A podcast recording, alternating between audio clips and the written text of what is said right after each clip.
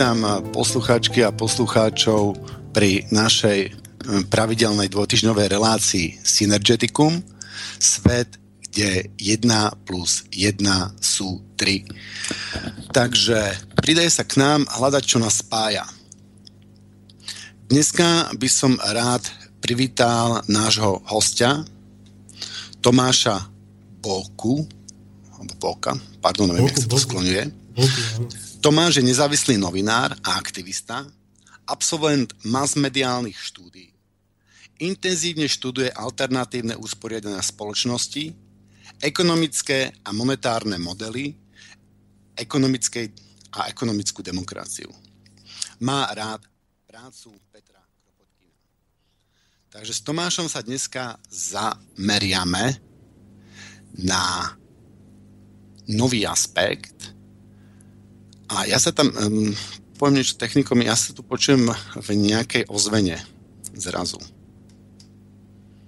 U mňa je to v poriadku. V poriadku? No, tak už je to lepšie, už sa, už, už sa nepočujem. Ďakujem, trošičku ma to rušilo. Takže, pozrieme sa dneska na kooperáciu, na zabudnutý aspekt, na zabudnutý evolučný aspekt.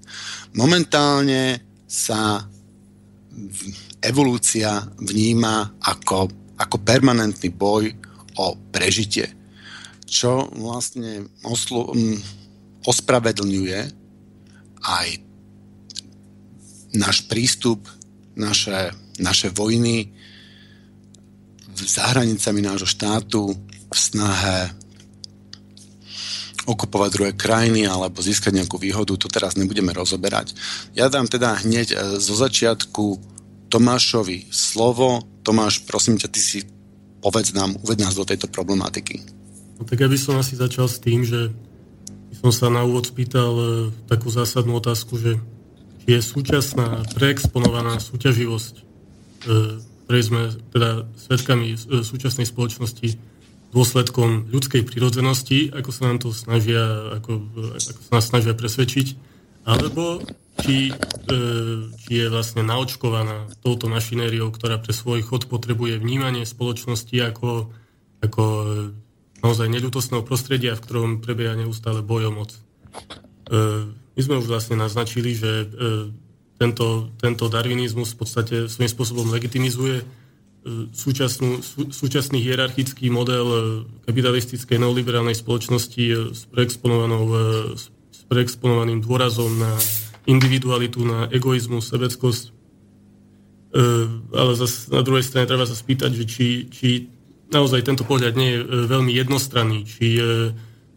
či neexistuje aj nejaká iná hybná sila, alebo či je naozaj v skutočnosti iba ten konflikt a konkurenčný boj jedinou hybnou silou a jediným princípom tej evolúcie Charles Darwin v podstate, keď postuloval tú svoju teóriu o pôvode druhov, e, priniesol obrovský boom. Naozaj, že tá jeho teória výrazne naštrbila dovtedajšie e, predstavy o pôvode všetkého živého, ktoré boli zväčša teologické ešte v tej dobe a spôsobila doslova revolúciu nielen na poli e, biológie, ale aj filozofie, teológie, sociológie. E, podstate Darwin naozaj že korektne spozoroval, že mechanizmus dedených vlastností niektorých jedincov zvýhodňuje, iných zase naopak znevýhodňuje boji o prežitie. Ja si myslím, že toto v súčasnosti naozaj nikto nemôže spochybňovať, že to tak je, ale zase my by sme sa chceli v dnešnej relácii venovať práve tomu, že či nie je tento aspekt až prehnane zdôrazňovaný a či neexistuje popri tomto ešte aj niečo iné, nejaká tá iná e, skrytá hybná sila v evolúcii, ktorá spolu pôsobila popri tomto konkurenčnom boji. E, mne takto na úvod spomeniem, e, že ako náhle proste Darwin prišiel s touto teóriou, tak sa ozvali aj niektorí, niektorí teda oponenti, ktorí mu oponovali. Jedným, jedným z tých najdôležitejších je práve Peter Kropotkin, ktorý, ktorého už Tibor spomínal na začiatku v podstate Kropotkina naozaj tieto, tieto prehnanie jednostranné interpretácie darwinizmu e, teda, teda mu dvíhali žlč doslova. Kropotkin bol ruský vedec, filozof, dobrodruh aristokratického pôvodu, e, naozaj rozradený burič, len tak e, ako zo zaujímavosti plynulý vo vyše 20 jazykoch. On vzniesol svoje námietky voči, voči tomuto prehnanie, prehnanie jednostranne zdôrazňovanému konkurenčnému boju často prehliadanej, ale po, povedal by som, že naozaj dodnes inšpiratívnej knihe Pospolitosť, vzájomná pomoc. E, kým Darwin videl hybnú silu evolúcie v boji obytie, e, Kropotkin odpovedal zdôraznením e, opačného faktoru, faktoru kooperácie.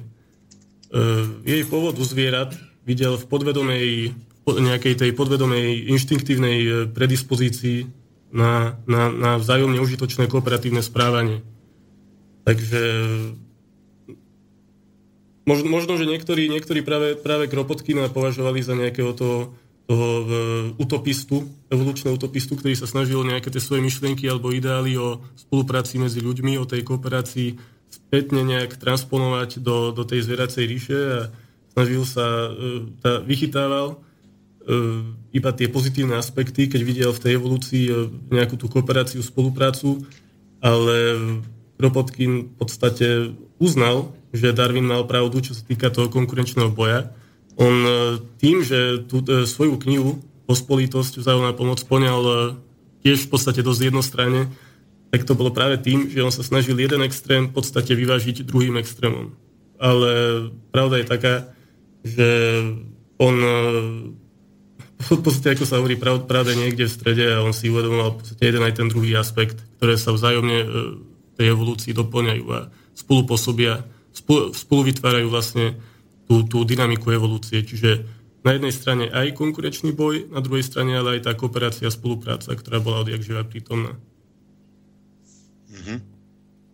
No to tiež vnímam takto, že vplýva, na evolúciu vplývajú obidva, obidva faktory, že je to z istého pohľadu boj a z in, istého ďalšieho pohľadu um, je to, zistíme, že v rámci tohto boja čím, čím viac um, spolupracujeme, čím na vyššej úrovni, tak tým máme väčšiu šancu. A ja si myslím, že človek je z tých eh, živočišných tvorov tejto planéty, ktorý je schopný eh, najväčšej, najväčšej kooperácie.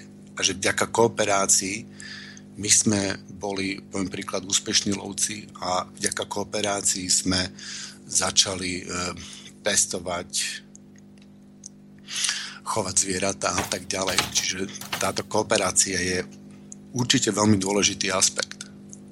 No tu, tu by som rovno nadviazal na teba, Tibor. E, genetička naozaj prominentná, Lynn Margulis, alebo Margulis, neviem presne, ak sa to vyslovuje, ona mala taký ten známy citát, že život neovládol celú Zemegulu prostredníctvom boja, ale prostredníctvom sieťového prepojenia.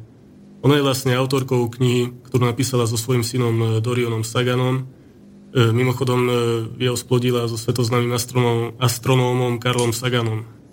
Takže takáto zaujímavosť. E, spoločne napísali teda so svojím synom e, dielo Mikrokozmos, v ktorom, e, ktorom opisovali vlastne evolúciu od samotných prapočiatkov, od, od tej prapolievky, lebo kedysi samozrejme Zem, Zem existuje už niekoľko miliard rokov, z toho takmer polovičku času jediný, jediný prejav života predstavovala táto prapolievka, v ktorej, v ktorej vlastne existovali iba tie primitívne baktérie.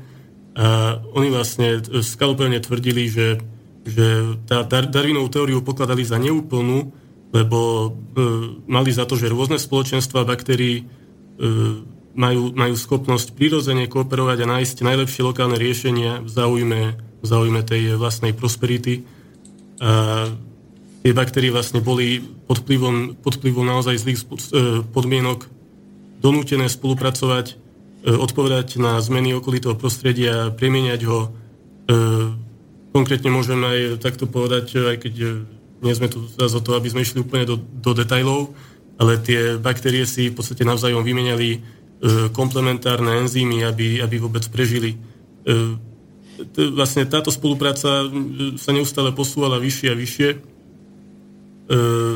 Vlastne títo, títo mikroobyvatelia pôvodní a naši prapredkovia sa dá povedať, sa chovali ako taká decentralizovaná celosvetová demokracia, môžeme to takto, takto prirovnať.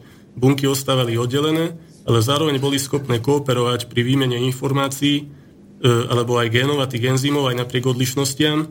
A e, vlastne táto genetička e, Margulisová to prirovnáva k ľuďom, ktorí aj napriek samostatnosti sú schopní vymieňať si užitočné informácie a pomáhať si pri realizácii rôznych, rôznych vzájomne užitočných činností. Takže e, vlastne postupom času niektoré baktérie sa začali špecializovať na využívanie vodíka, tým pádom E, sa zvyšovalo množstvo kyslíka v atmosfére, došlo k tomu známemu javu, e, ktorý vedci nazývajú, že bakteriálny holokaust a prežiť dokázali v podstate len tie baktérie, ktoré kooperáciu úspešne posunuli na ešte vyšší level. E, výsledkom toho boli vlastne prvé bunky s jadrom. A to je, to je v podstate naozaj najväčší snáď evolučný skok v dejinách, ktorý umožnil ďalší rozvoj čoraz zložitejších foriem života.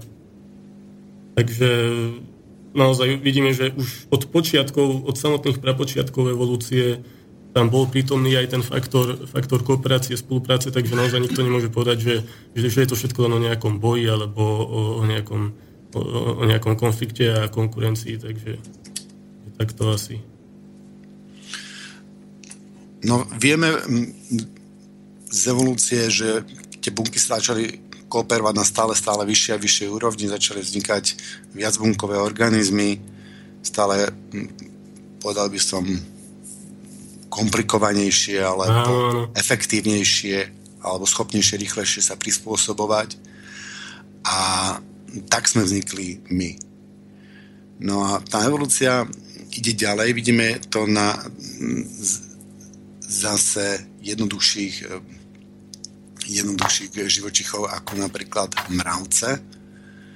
A tie zase tie začali kooperovať na takej úrovni, že to mravenisko je z istého pohľadu jeden, jeden živý tvor. Že tí mravce sa vidia pravdepodobne oveľa viac ako súčasťou toho mraveniska, ako súčasťou nejakého vyššieho celku, než, než vlastnou individualitou. Presne, v podstate mravce predstavujú taký extrémny príklad e, takého spoločenstva, ktoré naozaj že vytvorilo jednoliatý spoločenský organizmus. E, vlastne aj Kropotkin samotný e, uviedol naozaj vyčerpávajúci výpočet príkladov nielen vnútrodruhovej, ale dokonca medzidruhovej spolupráce u zvierat. Tam naozaj, že sa môžeme baviť o spolupráci pri získavaní potravy, pri nejakom kolektívnom zastrašovaní predátorov, rôzne vystražné signály, koordinovaná obrana stáda a tak ďalej. Takže e, dokonca sú rôzne, rôzne zaujímavé e, príklady, už keď, keď si spomenul tých mravcov, tak e, Kropotkin uviedol e, tak, taký príklad z ríše hmyzu, že e, napríklad mravce a vožky ako spolupracujú. Vožky, ktoré sa živie rastlinnými šťavami, tak e, produkujú e, taký ten sladký nektár, ktorý mravce rady využívajú na krmenie e, svojho potomstva.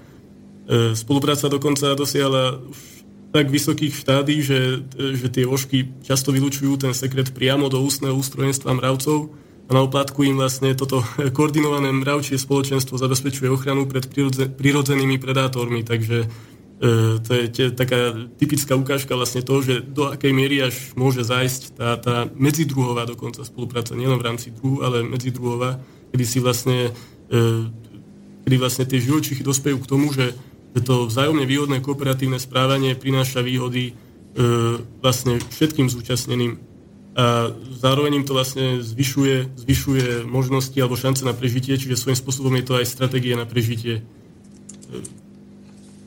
Tých príkladov naozaj nespočetne veľa, to asi ani nemáme, nemáme šancu všetky vymenovať, aby sme sa posunuli aj troška ďalej e, v tejto relácii, ale ešte by som možno... Mohol by, mohol by som ešte dodať k tomuto, jak, jak, jak si spomínal, že um, spolupracujú um, živočichy, tak Áno. ja som videl zaujímavý príklad, ako spolupracujú dokonca rastliny. Áno. Tak eh, v Afrike je nejaký, nejaký typ stromu, ktorý mm, je obľúbeným, obľúbeným mm, jedlom eh, pre žirafy. Takže žirafy idú a on, ten strom je nejaký vysoký, nikto nemôže obžierať, iba žirafy a oni strašne majú radi tento strom. No a ten strom sa bráni takým spôsobom, že keď eh, pocíti, že je napadnutý, tak začne vylučovať, začne vylučovať do tých listov nejakú, nejakú chemikáliu, ktorá tú žirafu odplaší, že zrazu je tá, tá rastlina prestane chutiť. Mm-hmm. A ona vtedy ide a ide, ide, ide k ďalšiemu stromu a za, začne, zase, začne zase pojedať ten. A ten zase zase vytvorí tú chemikáliu na odplašenie tej, tej žirafy a tak ďalej a tak ďalej. No a zistilo sa, že ona, jak začne obžírať ten prvý strom, tak ten prvý strom nejakým spôsobom upozorníte ďalšie stromy a tie stromy bez toho, aby boli obžierané, začnú vylúčovať túto chemikáliu. Mm-hmm. Takže vlastne taká v podstate sieť, akoby taký, taký možno primitívny internet Hej, takže vidíme, že aj rastliny kooperujú. A keď už sme pri tej kooperácii, ono je to všetko skorej tak uhol pohľadu. Hm, zoberme si napríklad rýžu ako rastlinu, rastlinu veľmi rozšírenú. Tak kto využíva ko- koho?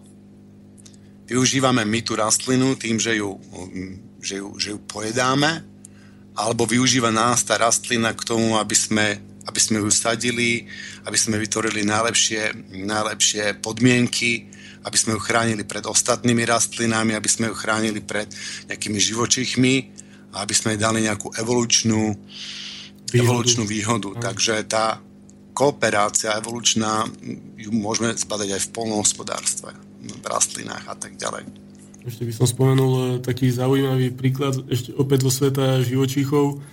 Napríklad e, taký pes hienovitý v Afrike. E, ako samozrejme vysokosociálne správanie zo strany psa hienovitého, ako je to druh divého psa, nemôže prekvapiť. Samozrejme podobne ako iné psovité šelmy.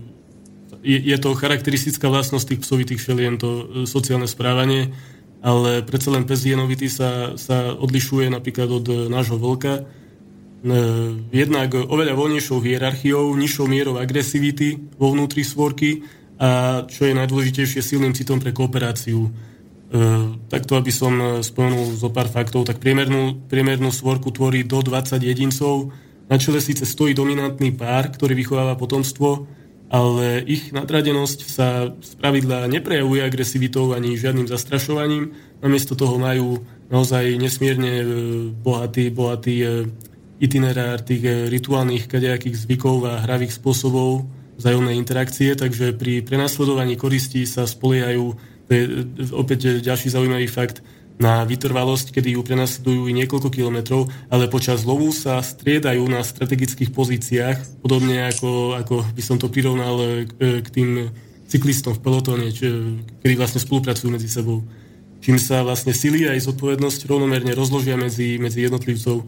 E, ďalší, ďalší ozajstný unikát predstavuje delenie koristi, kedy vlastne prednosť pri krmení majú mláďata a, a ich matka, ktorá sa o nich e, nepohne ani na krok a teda neloví. E, takže na krmení, e, toto je ďalšia vec, na krmení, ale aj na výchove mláďat sa spolu podielajú všetci členovia svorky. A čo je vlastne výsledkom tejto, tejto vysokej miery kooperácie to je, to je, a spravodlivé distribúcie potravy, to je obdivuhodná úspešnosť slovu. E, dokonca keby sme si porovnali naozaj silne hierarchické levy, tak e, ich úspešnosť lovu je iba 10%, kým kým úspešnosť lovu týchto, týchto psov hienovitých je naozaj fenomenálnych 80%, takže akože nemôžno povedať, že teraz je to vyslovene iba kvôli tomuto, hej, že nemôžeme ani takto zjednodušovať a generalizovať, ale e, je to tiež taký náznak vlastne, že to solidárne a, a kooperatívne správanie psa hienovitého e, dospelo až do takých štádí, že, že naozaj ich zvýhodňuje v tej, v tej, e, alebo im poskytuje nejaké tie výhody v, a, a, a naozaj, naozaj E, kvalitné evolučné stratégie v, v tom konkurenčnom boji. To je zaujímavé. To je zaujímavé. No. Teraz zamýšľam nad tým, že prečo nám má u nás hiena takú zlú povesť. No toto je, pozor, dobrú. pozor, pozor, toto je, toto je pes hienovitý, toto nie je hiena, ale to je troška iný druh zvieraťa, ako e, myslím, že, myslím, že je tam nejaká tá vonkajšia podoba, takže asi za to si tento druh psa vyslúžil e, toto pomenovanie, že pes hienovitý, hej. E, no, akože samozrejme tak či onak e, tento vysokosolidárny systém e, s dôrazom na zabezpečovanie prežitia najmladších členov svorky predstavuje nielen, nielen, nielen e, prínosný, ale treba povedať, že aj esenciálny prvok stratégii e, týchto šelien, takže na tom je v podstate postavený, postavená tá ich stratégia prežitia. Je troška smutné, že necitlivé zásahy ľudí do ich prírodzeného životného prostredia, ako aj snaha ochrániť dobyčie stáda, výrazne okresali tie ich počty v Afrike. Na niektorých miestach sú už na pokraji vyhnutia, ale to som troška odbočil už ale naozaj, že to, to ich správanie je fascinujúce. Možno, že niekto by mohol povedať, že je to len taká nejaká výnimka, ktorá potvrdzuje pravidlo, ale hovorím, takýchto, takýchto príkladov je spústa. Ako, e, jak si aj ty povedal, dokonca aj, dokonca aj u rastlín, ja tu mám tiež e, kadejaké príklady poznačené, e, dokonca spolupráca e, rastlín s hubami, e, kedy spolupracujú pri získavaní potravy a tak ďalej, alebo e, spolupráca, dokonca mám tu takú celkom srandovnú, E, kooperáciu e, z podmorskej fauny, kedy, kedy vlastne existuje e, určitý druh rýb, ktoré, ktoré vlastne čistia väčšie druhy rýb, dokonca aj predátorov. Takže dokonca ešte aj žraloky sa nechávajú takto čistiť. A je to vlastne tiež taká, taká vzájomne výhodná spolupráca. Dokonca tieto, tieto e, ryby, e, čističe, vytvárajú také tie čistiace stanice, kde sa zastavujú e, vždycky sú na jednom mieste a tam sa zastavujú vlastne väčšie druhy rýb. E, na, na také tie očistné protiparazitálne kúry, takže tiež je to taká, taká zaujímavosť. Hm. Úžasná. Dobre, tak... No, e, no tak, tak, tak to by som asi ešte doplnil, aby, aby sme vlastne uzavreli, aby sme potom prešli na, na, na iné príklady spolupráce aj zo sveta ľudí a tak ďalej, tak e, podstate, aby sme to uzavreli tento Kropotkinov príspevok do evolučnej teórie, lebo na, na začiatku sme ho spomínali, že on bol takým tým predstaviteľom oponenta, ktorý ako na jednej strane síce e, uznal, že Darwin mal niečom pravdu, ale že bol moc jednostranný, tak ho v podstate doplnil. Hej. Takže tento Kropotkinov príspevok do evolučnej teórie e, na, na, e, v podstate ten, ten jeho prínos dokumentujú najlepšie asi slova jedného z najuznávanejších evolučných biológov, Stevena Golda. Uh, on, keď natrafil na tú, na tú jeho knihu Kropotkinovú, Pospolitosť, zájomná pomoc, tak si doslova sypal popol na hlavu, že ju, že ju neobjavil skôr, dokonca ju označil za nesmierne dôležité dielo, ktoré je uh, nepochopiteľne prehliadané.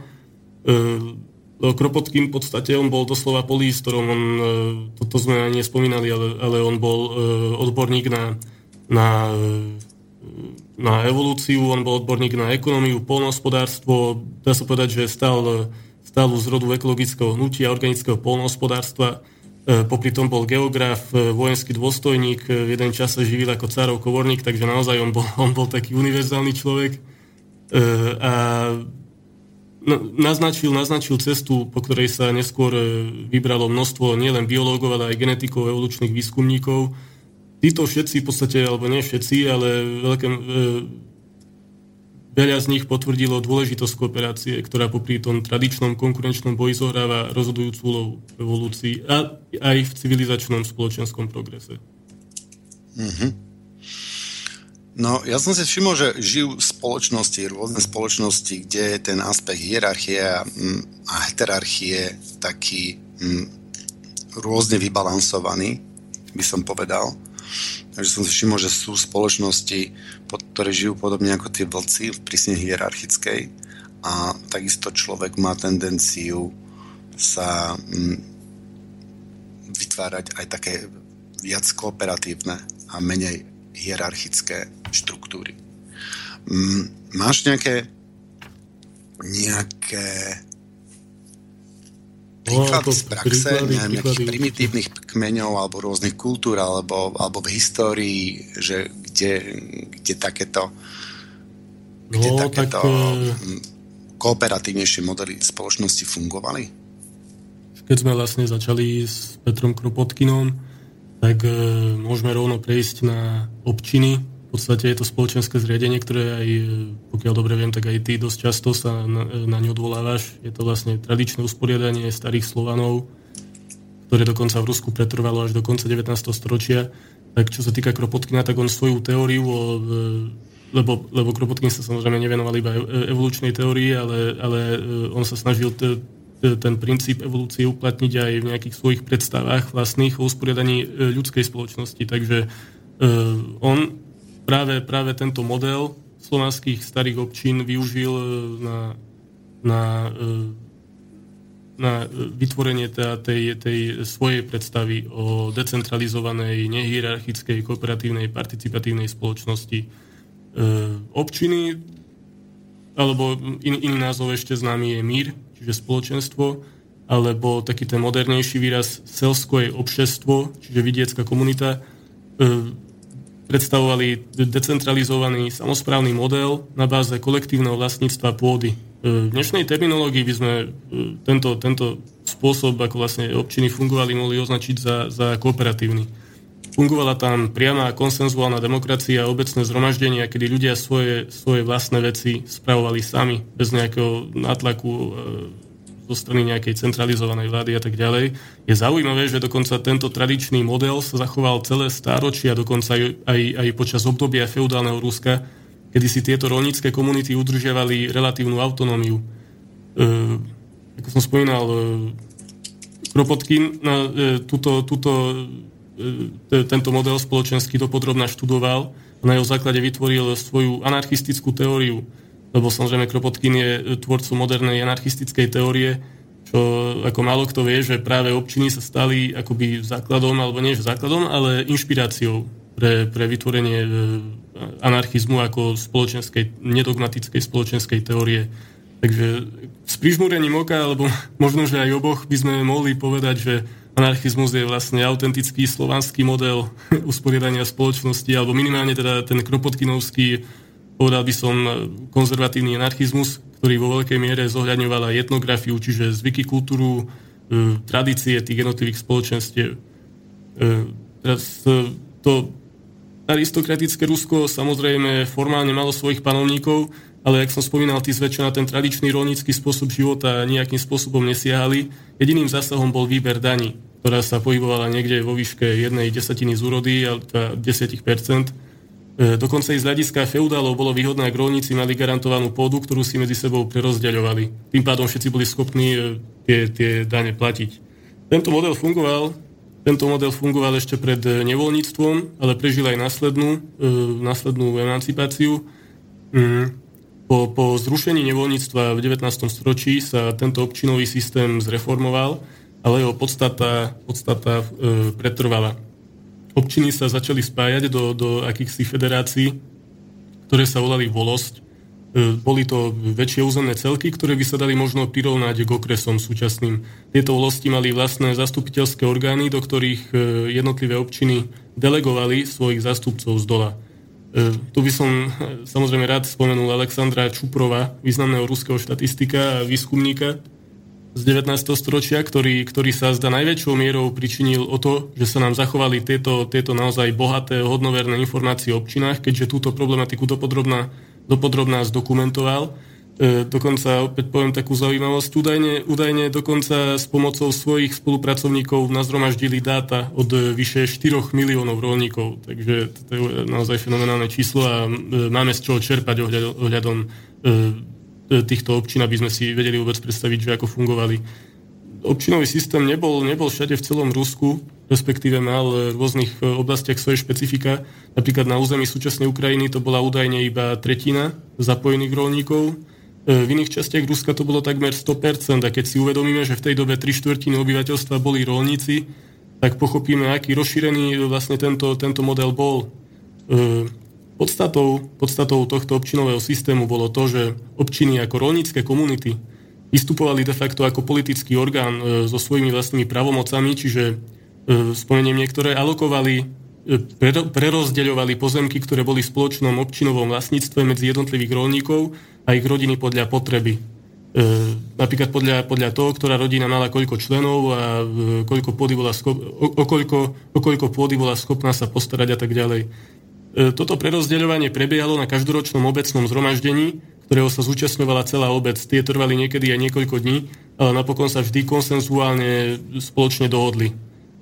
Medzi ďalšie kompetencie, ktoré by som spomenul, e, patrilo vyzbieranie daní, riešenie zločinov, bezpečnostné otázky a tak ďalej. Toto všetko sa riešilo na týchto ľudových zhromaždeniach.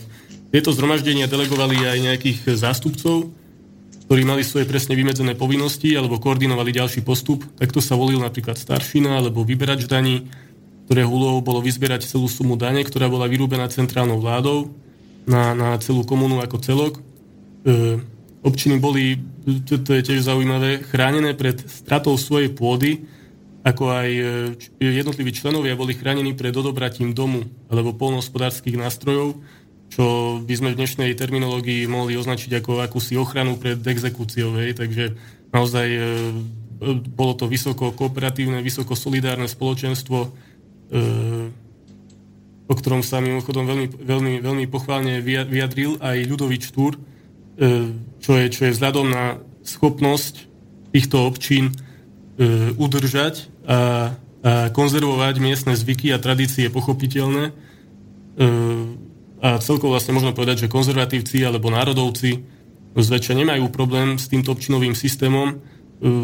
Takže opäť, ak vezmeme do úvahy, že ako som spomínal, anarchista Kropotkin vytvoril svoju teóriu čiastočne práve na občinách, je to veľmi zaujímavé, že že vidíme, že vlastne na tomto príklade sa dokážu zhodnúť ľudia z rozličných častí politického spektra, čo je len asi ďalším dôkazom toho, že tie, tie nálepky niekedy naozaj vytvárajú zbytočné bariéry a tieto občiny alebo celkovo ten kooperatívny aspekt, ktorý sa prejavuje v ekonomickej demokracii alebo rôznych, rôznych participatívnych systémoch po celom svete, E, dokáže imponovať naozaj, že komukoľvek, bez ohľadu na jeho nejaký svetonázor alebo ideológiu a tak ďalej.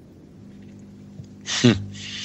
Takže tá kacírska myšlienka je, že slovanstvo je vlastne modelom anarchizmu, že ten anarchizmus je založený na slovanstve. Alebo aspoň no, tá vízia anarchizmu. Pre, pre, presne toto som povedal troška, troška tak s humorom, že keď prižmúrime vlastne E, obidve oči, tak môžem povedať, že anarchizmus je niečo ako autentický slovanský model usporiadania spoločnosti, hej, akože samozrejme teraz by sa možno, že veľa ľudí ozvalo, že čo to trepem za voloviny, hej, ale teoreticky môžeme povedať, že áno, lebo keď Kropotkin vlastne vychádzal pri, pri, e, pri definovaní tej svojej anarchistickej teórie e, práve z týchto občín, z tohto systému, ktorý je hodnoverne zdokumentovaný, tak asi ďaleko od pravdy nebudeme. A kedy skončil ten systém, alebo jak skončil, alebo pretrvával nejaké forme až do dnes, alebo e, tá, tá filozofia, neviem, prešlo to na tie ich nejaké jednotné rolnícke družstva, čo my sme tu mali, alebo... No, tak to bolo niečo iné. E, v podstate ten systém pretrval e, dlhé, dlhé roky, stáročia v podstate až do konca 19. storočia. Čiastočne pretrval až do začiatku 20. storočia, ale keď prišla bolševická revolúcia, Dokonca e, čítal som, že na niektorých územiach ešte aj po bolševickej revolúcii tento model pretrval, ale samozrejme bolševici sa snažili, snažili e, vlastne všetko zahrnúť do toho svojho centralizovaného byrokratického modelu. E, takže vlastne všetko teda snažili sa čo, čo najrychlejšie všetko skolektivizovať a zahrnúť e, pod svoju správu centrálnu, centralizovanú, takže dá sa povedať, že paradoxne, aj keď komunisti práve že operovali s týmito pojmami, že spoločné vlastníctvo ľudová demokracia a tak ďalej, tak paradoxne by sa dalo povedať, že práve, práve oni e, tento tradičný, tradičný slovanský alebo ruský model usporiadania spoločnosti zlikvidovali, hej. A zase prišli s niečím iným, čo sa možno, že, možno, že vzdialenie na to podobalo. Ja osobne si myslím, aj keď nerad by som e, tuto zachádzal do nejakých detailov a nie je to ani predmetom tejto relácie, ale e, ja si, ja si osobne myslím, že je veľká škoda, že napríklad aj tie kropotkynové myšlienky sa, sa neujali teda po tej ruskej revolúcii bolševickej a, mm, a, a, a že oni, oni si v podstate zvolili iný, iný model a nenechali sa inšpirovať napríklad Nestorom Machnom, e, to bol taký ukrajinský Che Guevara, v podstate veľmi talentovaný bojovník a, a vodca povstalcov na Ukrajine, ktorý, ktorý Kropotkynové myšlienky zrealizoval a dva alebo tri roky v podstate relatívne úspešne fungoval na území dneš, e, o, o veľkosti dnešného Slovenska. Takže e, naozaj, naozaj bolo vidno, že, že tieto, myšlienky, tieto myšlienky fungujú aj v tej Kropotkinovej nejakej reformovanej verzii. A ako vravím, nechcem, nechcem nejak do toho zachádzať, ale proste spočiatku tam bola určitá spolupráca medzi bolševikmi a medzi, medzi anarchokomunistami zo skupiny Nestora Machna ale ako nále proste boli na to vytvorené podmienky, tak, eh, tak v podstate e, Lenin alebo Červená armáda sa obratila proti ním a Machno musel eh, utiecť do Európy, tuším, že do Francúzska utekol, takže takýmto spôsobom vlastne bolševici zrazili akékoľvek pokusy, či už je jednak aj ten tradičný pôvodný občinovský model zrušili a zrušili aj vlastne všetky tie, ktoré, ktoré na nejakým spôsobom nadvezovali, ako aj tá spomínaná Machnovčina v podstate. Uh-huh. No každopádne to nie je utopia. Ako väčšinou ľudí je dneska totiž to presvedčená, že spoločnosť funguje, funkčná spoločnosť funguje iba na hierarchickej že väčšina ľudí si toto ani nevie predstaviť. Že zásadná, zásadná správa pre nás, pre našich poslucháčov je, že to, čo voláme anarchia, alebo ten klasický slovanský spôsob života a organizácie spoločnosti nie je utopia. Je to realita storočiami osvedčená. No každopádne my sme prešli z toho, ja to volám, ja to volám hierarchia, ale u nás je to na Slovensku rozšírené viac menej pod pojmom priama demokracia, myslím tým stranu, ale spôsob, spôsob organizácie spoločnosti. A čo si myslíš, čím to je, že my sme prešli z toho tradičného slovanského spôsobu, kedy, vieš, kedy sa to stalo? Že v, v ktorom storočí tu prišiel ten feudalizmus a to nevoľníctvo a že kedy my sme opustili tieto naše, naše tradičné slovanské hodnoty a spôsob života v slobode, no, rovnosti a bratstve. No, čo sa tohto týka, tak ja som sa zameriaval, alebo som sa venoval teda hlavne tej, tej, tým ruským občinám, lebo pretrvali najdlhšie a sú najlepšie zdokumentované. E, celkovo mám dosť takú, e, by som povedal, až averziu voči tomu, že nejak e, extra sa venovať e, dávnej minulosti, lebo jednoducho je len veľmi, veľmi málo e, jednoducho není, není dostatočne zdokladovaná E, ako tá, tá dávna minulosť a vychádzať z nejakých e, naozaj, že, naozaj, že e, málo podrobných rôznych opisov, ktoré môžu byť teoreticky rozprávky, môžu to byť mýty, môžu to byť skutočnosti. Neviem, ja, ja osobne som od tohto upustil, kedy si som sa dosť zaujímal aj celkovo dejiny, ale naozaj, že o dejiny, o, o dejiny sa v podstate, v podstate zaujímam iba do tej miery, do akej miery je, sú vlastne tie fakty overiteľné. Je. Takže za to hovorím, že ohľadom, ohľadom tohto občinového modelu som sa za, zaoberal hlavne e, tými ruskými občinami, ale e, toto, že tie slovanské pôvodné občiny na iných miestach, e, kedy, alebo dokedy trvali a akým spôsobom vlastne došlo e, k tej nejakej transformácii na hierarchický model, to ti naozaj presne povedať neviem, ale usudzujem, že to bolo pravdepodobne pod vplyvom buď príchodu kresťanstva, alebo pod vplyvom nejakých iných, iných národov, iných štátnych celkov, ktoré treba, keď bol nejaký, nejaký ten výbojný národ, tak zahrnul slovenské územia do, do, svojej, do svojich štruktúr. A tým pádom samozrejme potom aj ten, ten spoločenský model sa začal postupne meniť Takže predpokladám, že to muselo byť nejak takto, ale že kedy, kedy k tomu došlo, tak to ti ako skutočne neviem povedať. Možno, že ty o tom budeš vedieť skôr niečo povedať. No, ja si to spájam, viacej čriepky si spájam. Jasne. Naozaj veľmi málo tých čriep, čriepkov o tom, vlastne, ako, ako sme žili, ako žili, žili Slovania. No pres, presne to, čo som aj hovoril, že tých faktov je naozaj veľmi málo a ťažko nejak z toho vychádzať proste. Môže to byť aj, môže to byť aj nejaký vymysel, a keď sa aj nájdú nejaké tie, nejaké tie e, historické dejiny, e, jednoducho nejaké tie záznamy, tak e, v podstate ten archeológ alebo ktokoľvek toto nájde, tak si nemôže byť istý, že, že či je to hodnoverný fakt, alebo či je to iba nejaký vymysel. Samozrejme niečo sa z toho poskladať dá. To určite, to, to nespochybňujem. No vieme z toho poskladať aspoň to, že feudalizmus tu není odjak živá, že žili sme v nejakých hm v nejakých, v nejakých občinách, žili sme v, v nejakom inom usporiadaní ako hierarchickom. Hej? Mm. Čiže toto sa z toho vyskladá. Kedy prišlo k tomu, ktorej tej zmene, to nevieme. A toto je inak um, veľmi podstatný fakt, lebo um, väčšina ľudí je presvedčená naozaj, že ten feudalizmus je tu odjak živá a že to je jediný funkčný model. Oni nič nevedeli, nevideli. Po stáročia ich predkovia žiadny iný model nevideli na Slovensku. Nevedia si niečo, niečo také predstaviť. Ale teda v Rusku to prežilo. A prežilo to aj v tých občinách, aj no. v kozáctve. Vlastne ten, presne, presne. Hej, akurát som toto chcel povedať, že ešte u tých kozákov v podstate to pretrvalo, aj keď neviem, či je tam nejaká príjemná nadväznosť e, na ten občinový systém, ale v podstate je to niečo podobné tiež. E, to, to je ten model, ten model, model fungovania. Mne to, mne, to, mne to trošičku do, docvakáva, aj napríklad inak, inak vnímam, mm, vnímam tú rúskú politiku s tým, že tam oni majú je tam síce hierarchia, že či to tam není napríklad aj v tom Rusku tak, ako to bolo u, u kozákov, že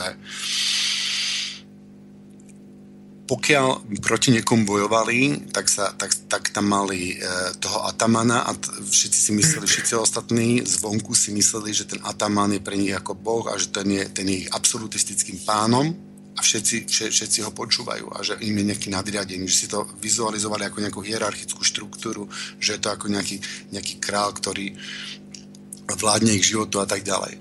Ale že oni keď sedeli sami, keď sa radili alebo, mm, alebo riešili nejaký, nejaký, nejaký iný problém, tak všetci sedeli v kruhu a ten ataman nemal iné práva, ako mal, ako mal ten človek v kruhu.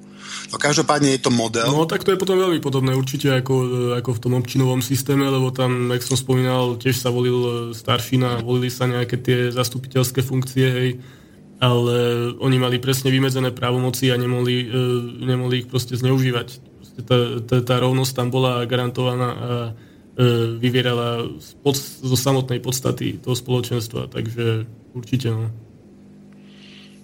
Takže máme tu dva modely, Jeden u nás zanikol veľmi dávno, v Rusku, v Rusku prežil ešte donedávna, takže si to môžeme pamätať a že to máme presne popísané a analyzované Kropotkinom.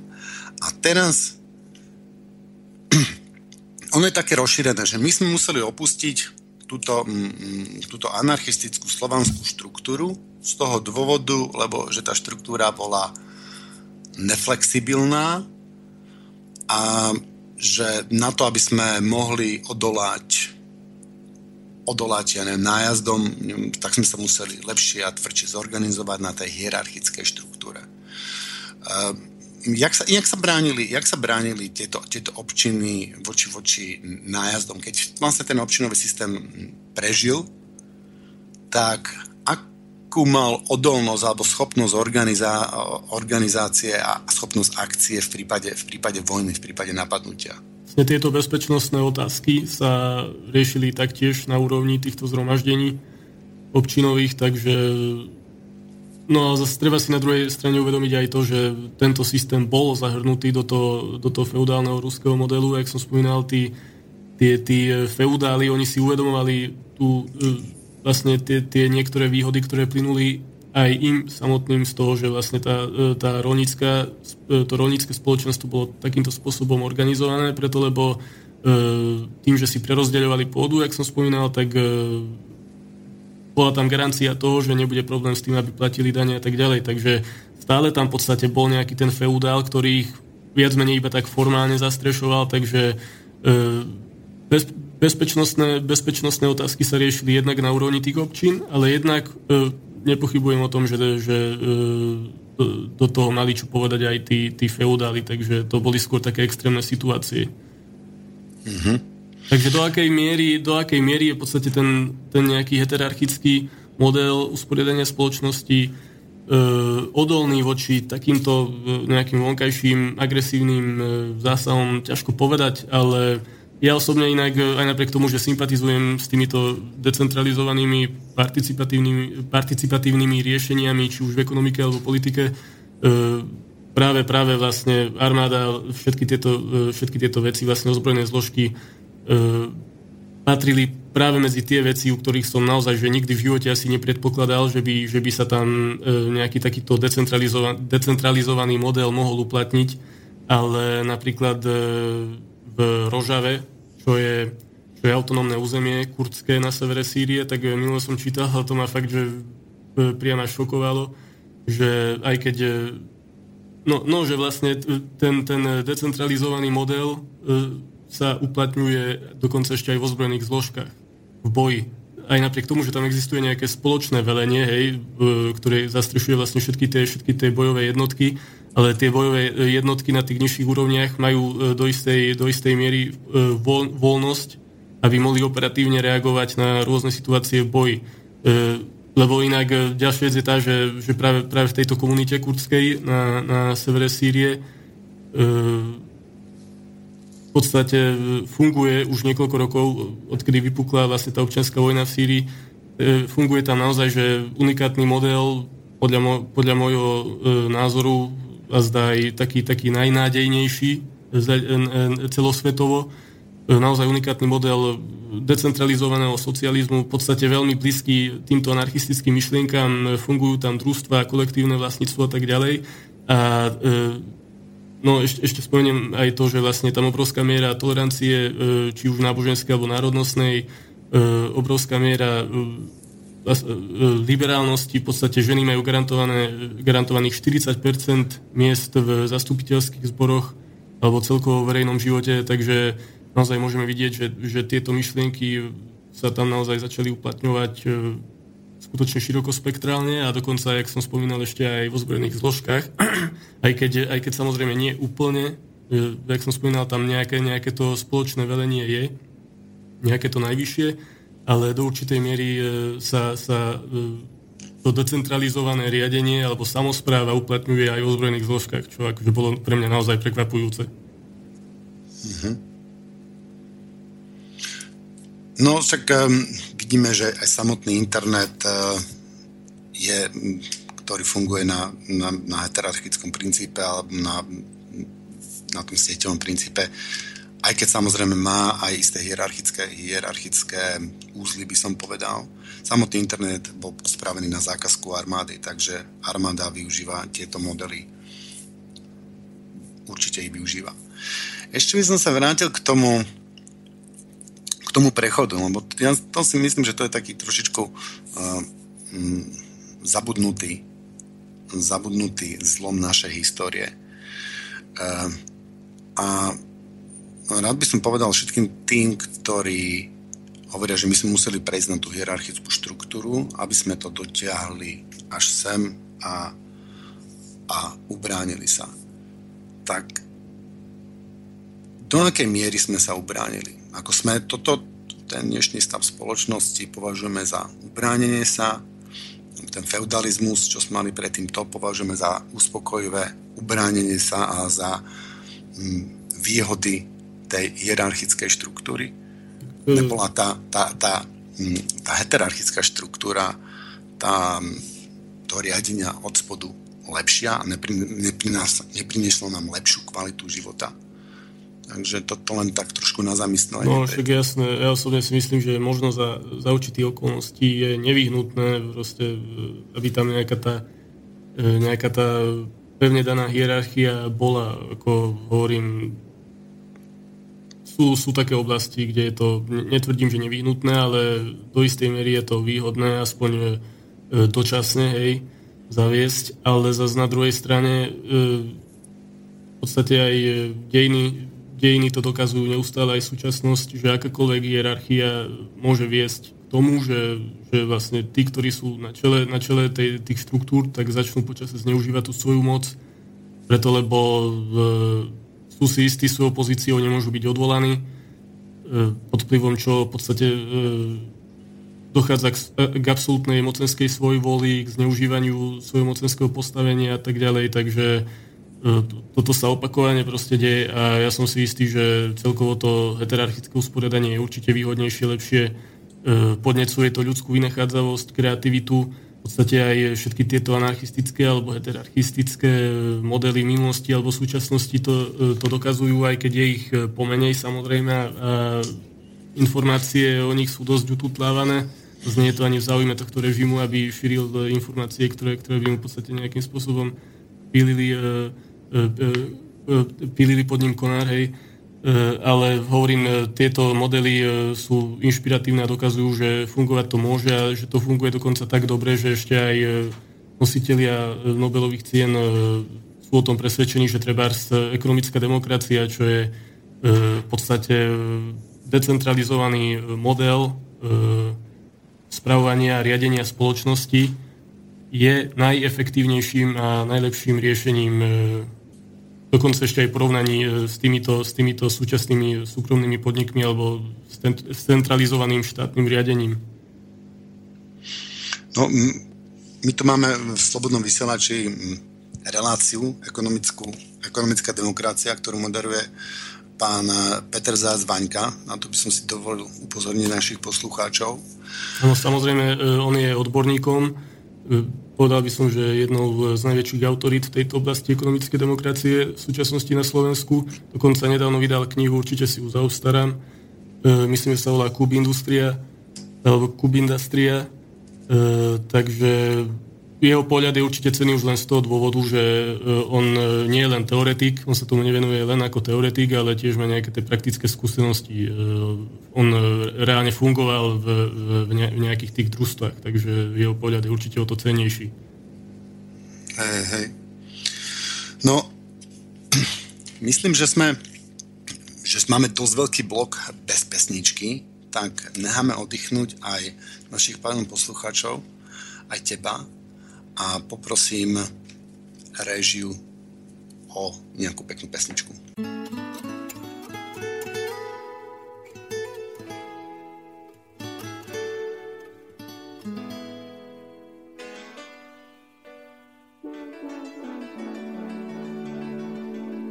Chiquitita, tell me what's wrong. You're enchained by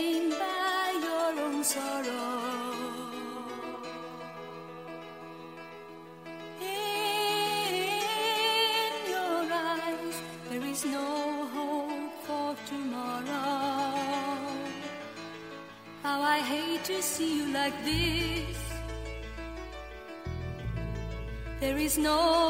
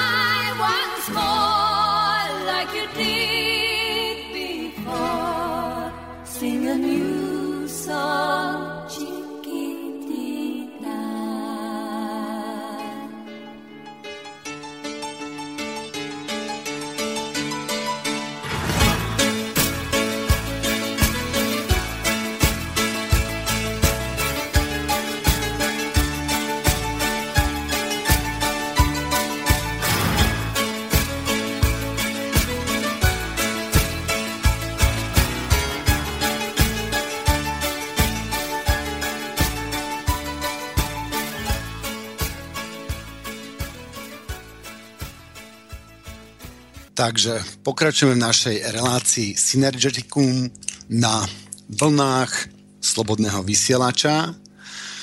Pokiaľ máte nejaké otázky, tak nám môžete napísať e-mail na studio zavináč slobodný vysielať.sk alebo nám môžete zavolať na telefónne číslo a tuto som si nie istý, či stále platí to Bystrické alebo Nové Bratislavské, lebo momentálne vysielame v Bratislave. E, Martin Bakolár, ktorý nás obsluhuje z Bratislavského štúdia, sa opýtam, Martin, kto, ktoré číslo vlastne platí pre Bratislavské štúdio?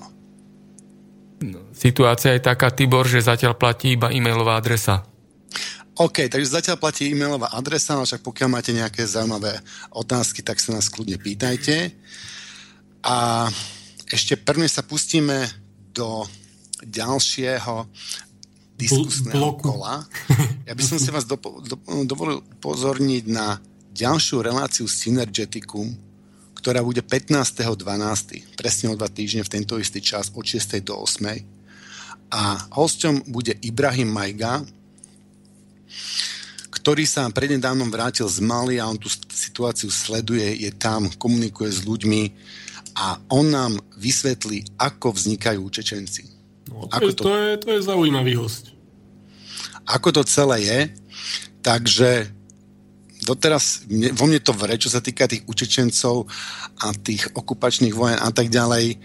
Konečne budem mať možnosť sa k tomuto aj ja trošičku vyjadriť a opýtať sa Ibiho, ako to vlastne je a máte informácie naozaj z prvej ruky. Jasne. A vidieť to, ako to tam tí ľudia e, vnímajú a cítia. No, ob týždeň samozrejme e, Miro Hazucha tu má nejakú reláciu, neviem momentálne akú, ale určite to bude niečo zaujímavé. A štvrtok je ďalšia taká spriaznená relácia Parlament Slobodného vysielača, ktorú môžete počuť od 8.30 do 10.30 a dnešnú témou budú zlé peniaze a pozitívne peniaze s Mírkou Tekelovou, Jurajom Karpišom a Marekom Šm- Šmognerom. Takže to sú len také uputavky, čo si pre vás pripravujeme a s Tomášom Bokom by som sa vrátil späť ku kooperácii ako zabudnutému evolučnému princípu. Uh, No, tak ja by som rád ešte nadviazal na to, o čom sme sa bavili teda.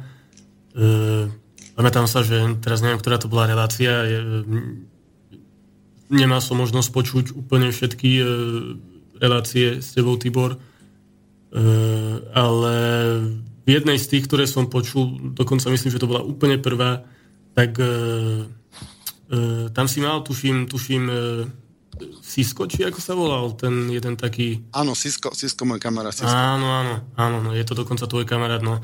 Tak e, pamätám sa, že tam, tam ste sa tiež tak troška dotkli e, toho anarchizmu alebo tých heterarchických spoločností a viem, že vám tam potom, e, neviem, či vyvolával alebo vypisoval e, nejaký pán, ktorý vlastne vás tam začal školiť z toho, že ale však v Rusku žiaden anarchizmus nebol, že to je proste výmysel a neviem čo a vlastne ja by som chcel iba toľko povedať, že tuto nikto netvrdí, že, že proste v Rusku alebo u Slovanov, že proste nejaký anarchizmus bol. My, my si len všímame proste tie prieniky a, a tie inšpirácie a vlastne to, že, to, že Peter Kropotkin, zakladateľ modernej anarchistickej teórie pri všetkej úcte k Bakuninovi, e, to, to, že, to, že vlastne on vychádzal práve z toho občinového systému, to je jednoducho historický fakt.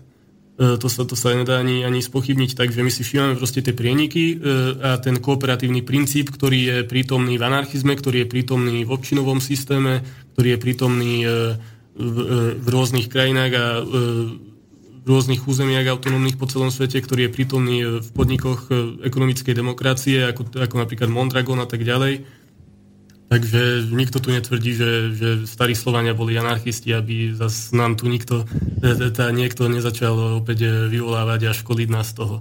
To, to, to len taká jedna poznámka a ešte by som chcel vlastne dodať, že kvôli tomu sme začali v podstate v tejto relácii tak zo široka, že od, úplne od evolúcie, od piky v podstate, aby sme poukázali práve na to, čo nám mnohí vyčítajú, aj mne veľa ľudí hovorí, že som, ja neviem, utopický blázon alebo čokoľvek iné, e, kvôli tomu, že, že, že, že mám nejaké tie idealistické predstavy o, o usporiadaní spoločnosti, tak práve kvôli tomu sme takto zoširoka začali o tej evolúcii, aby sme pomenovali alebo poukázali na to, že v tej evolúcii tá kooperácia reálne vždy aj bola, vždy aj bude.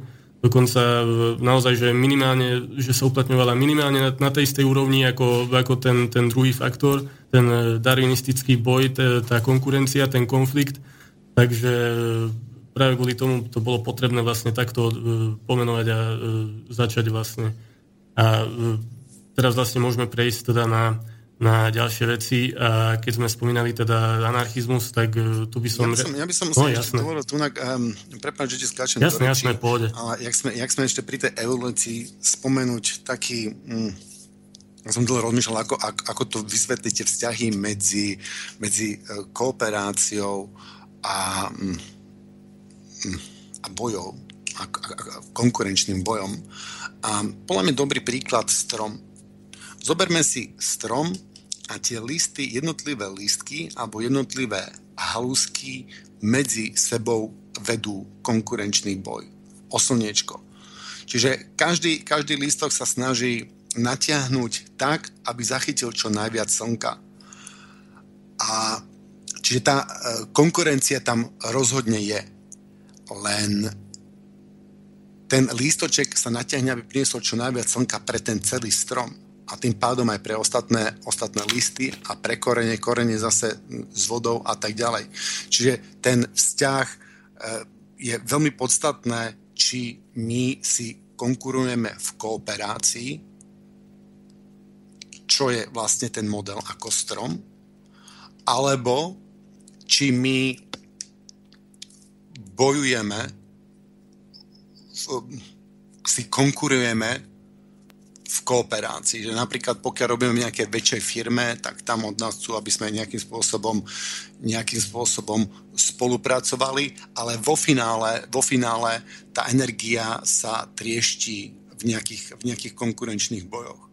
To znamená, že keby sme si my iba vymenili tieto, tieto princípy, že tá kooperácia by bola pre nás podstatnejším, podstatnejším princípom, a že by sme v prvom rade kooperovali a potom v rámci tej kooperácie by sa každý snažil priniesť čo najviac a by sme sa vlastne konkurovali v tom, kto bude prospešnejší pre spoločnosť. Ano, ano, Myslím, že tam treba príde k nejakému prepolovaniu pre, v spoločnosti a niečo sa, niečo sa musí stať. Ja si myslím, že je to spojené ešte aj s tým, vnímaním seba samého, že z aké perspektívy sa, a aké perspektívy sa vnímame, že či sa vieme schopní, či sme schopní sa vnímať len z tej individualistickej oddelenej, alebo sme, a ja by som tu povedal, evolučne, evolučne vyššie mm, vyspeli a dokážeme sa vnímať aj ako súčasťou vyšších celkov aj toho ľudského spoločenstva alebo toho života, života na tej planete. Lebo jak sme si hovorili o tej evolúcii, tak cieľom tej evolúcie, teda aspoň ako ju ja chápem, je, je kooperácia. Všetci, nie je to, nie je to celom revolú, evolúcie, ale tá kooperácia je mm, musí byť je smerom, je trendom. Vlastne Odtiaľ ideme, stále kooperujeme viac a viac.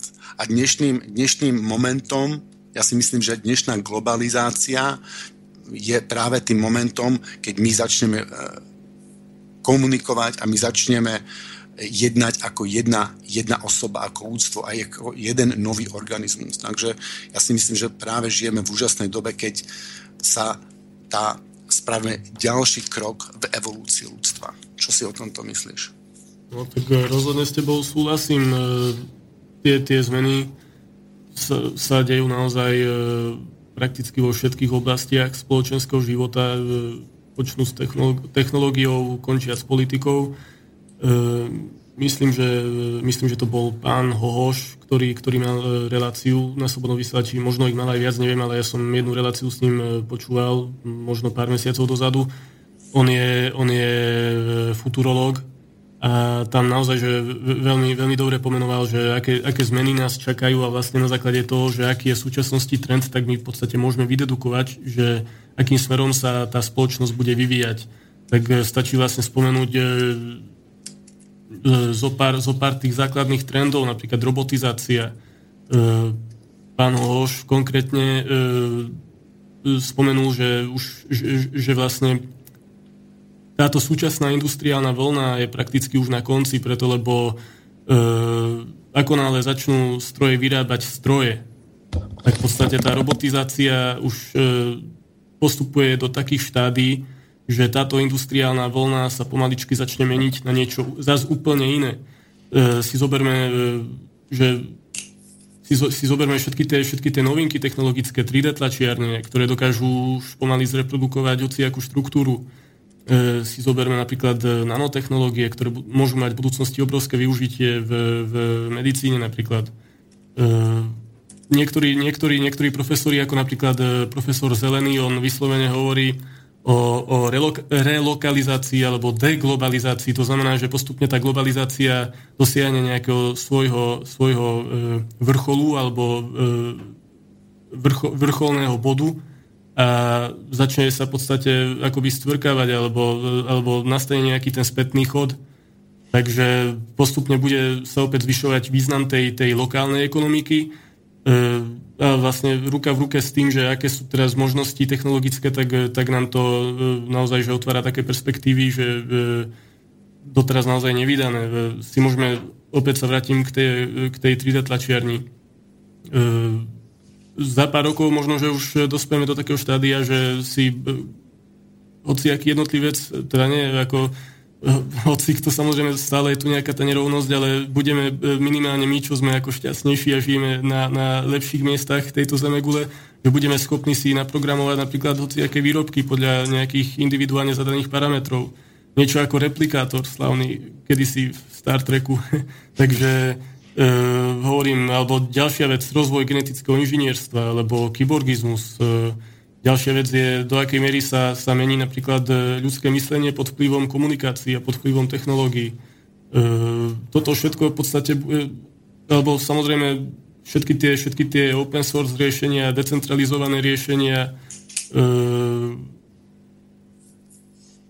vplyv, vplyv, e, vlastne k tomu vplyvu e, komunikácie na ľudské správanie by som ešte poznamenal, že v podstate boli aj rôznej filozofie alebo autory, napríklad Neil Postman, ktorý veľmi dobre E, ktorí si v podstate všímali práve ten aspekt toho, že vo vývoji ľudstva akú úlohu zohrávali, zohrávala technika, technológia alebo tá, predovšetkým média v tom zmysle, že v podstate postupne menili myslenie ľudí tým, že človek nejakým spôsobom komunikuje, používa nejakú, nejakú tú technológiu, nejaké médiá, tak tie médiá ovplyvňujú vlastne obsah, vzdelaný obsah E, teda ten komunikát a tým pádom vlastne vytvára, alebo výrazne sa, výrazne sa spolupodiela na vytváraní našej ľudskej kultúry. E, budúcnosť, alebo poviem takýto príklad, aby, aby sme sa lepšie chápali.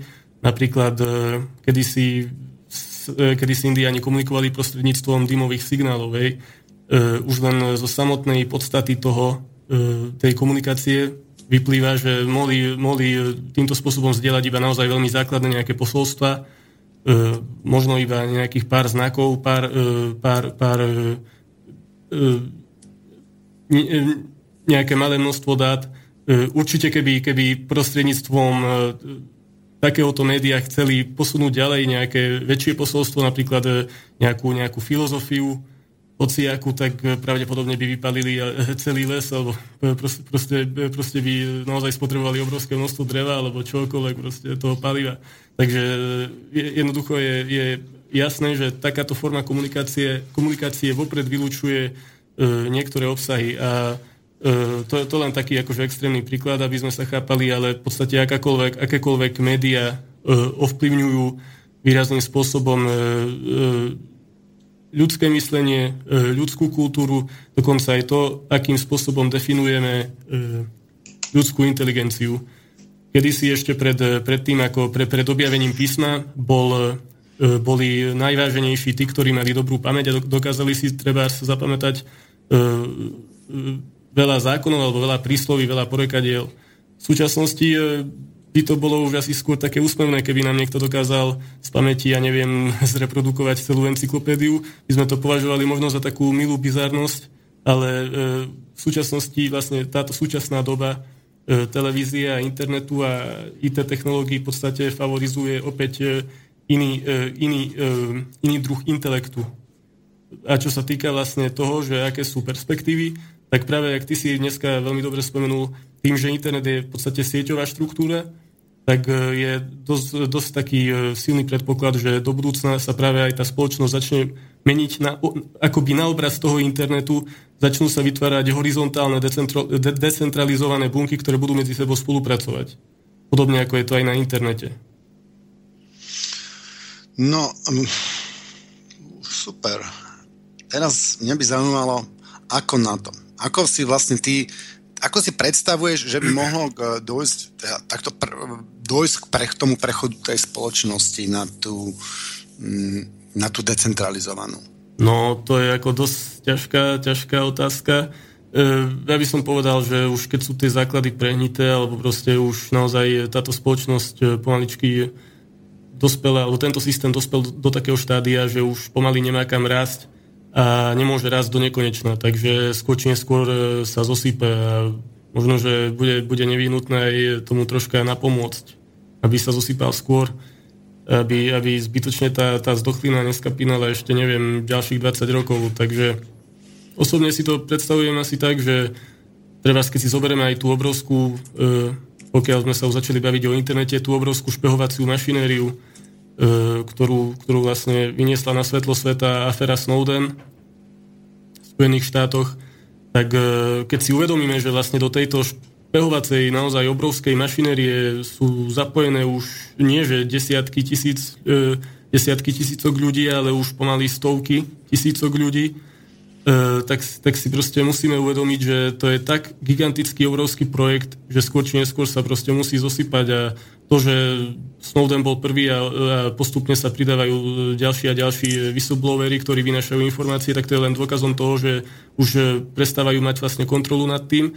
A pokiaľ sa toto raz zosype a ten, ten priestor sa vyprázdni, tak e, z ničoho nič sa tam vlastne vytvoria podmienky na to, aby ľudia začali využívať ten internet e, skutočne E, na také účely, ktoré, ktoré nám potom otvoria nové perspektívy. Preto, lebo keď si zoberieme, že do akej miery je kontrolovaný ten internet v súčasnosti alebo tie médiá, tak e, tam je ten, ten efekt dozorcu. E, teraz parafrazujem v podstate Mich- Michela Foucaulta, filozofa, ktorý, ktorý vlastne definoval tento pojem, že v spoločnosti, kde je nejak, v podstate ani tam nemusí byť nejaký dozorca, ale keď ten človek má pocit, že je neustále sledovaný, tak sa správa inak. Uh, jednoducho si dáva pozor na to, čo robí, ako robí. Uh, to, takisto je to aj s internetom. Proste teraz viem, že prevláda taký názor, že uh, veľa ľudí si hovorí, že pokiaľ ja nerobím nič zle na internete, tak mne je to jedno, či ma sledujú alebo nie. Ale v skutočnosti to, že ten človek vie, že tie dáta sa po, celý, po celú dobu niekde ukladajú na, na nejaké tie uh, úložiska, možno tak, kde v Amerike alebo hoci kde, E, tak e, nejaký efekt to na správanie toho človeka má a podľa toho sa na tom internete aj správa. Jednoducho t- e, úplne, úplne inak by sme sa správali a, a úplne nové perspektívy by nám to otvorilo, keby sme vedeli, že ten internet je skutočne slobodný a ten človek skutočne tam môže hľadať sám seba, môže, môže, sa, môže sa venovať čomukoľvek, môže slobodne vyjadrovať svoje názory a v tomto prípade verím tomu, že ten internet by sa dal využiť aj na oveľa, oveľa užitočnejšie e, účely, ako napríklad e, e elektronické hlasovanie alebo e, spoločné nejaké vylepšovanie myšlienok a tak ďalej, lebo zase ďalšia vec je aj tá, že e, to, že v súčasnosti, v súčasnosti existuje niečo ako autorské právo, tak e, tým, že, alebo teda vlastníctvo myšlienok a informácií, tak e, v podstate aj ten pokrok je svojím spôsobom brzdený, lebo keby, keby e, boli tie informácie alebo nejaké, nejaké to know-how a myšlienky a vynálezy, keby boli vlastne dostupné ako e, v podobe open source, tak by takto nám proste otvára obrovské, obrovské možnosti do budúcna, lebo každý by slobodne mohol vlastne ten, t- tú myšlienku dotvárať do takých podôb, možno ktoré si teraz nedokáž, nedokážeme ani len predstaviť. Takže keď niekto tvrdí, že E, hierarchizovaná nejaká e, neoliberálna kapitalistická spoločnosť, že má za sebou obrovské úspechy technologické a neviem čo a že to ju legitimizuje, že e, vďaka tomu ju možno označiť za, za jediný e, reálny úspešný model, tak e, toto je, ja si myslím, práve odpoveď na to, že e, keby, keby tu bola naozaj nejaká tá... E, keby tu boli vytvorené podmienky na to, aby sme mohli prejsť na, skôr na ten kooperatívny model, tak e, by nám to otvorilo naozaj také možnosti, že e, minulosti o tom ľudia mohli maximálne tak snívať. No, ja si viem, ja si viem predstaviť, že by sa hlavne neplitvalo. Ja poviem príklad, že začnem stavať dneska nejaké vyrábať dneska nejaké auto a už je, už je lepšia technológia k dispozícii, tak tým, že ja nevyužívam tú najlepšiu technológiu, ktorá je momentálne v dispozícii, ja to považujem za plitvanie z istého pohľadu.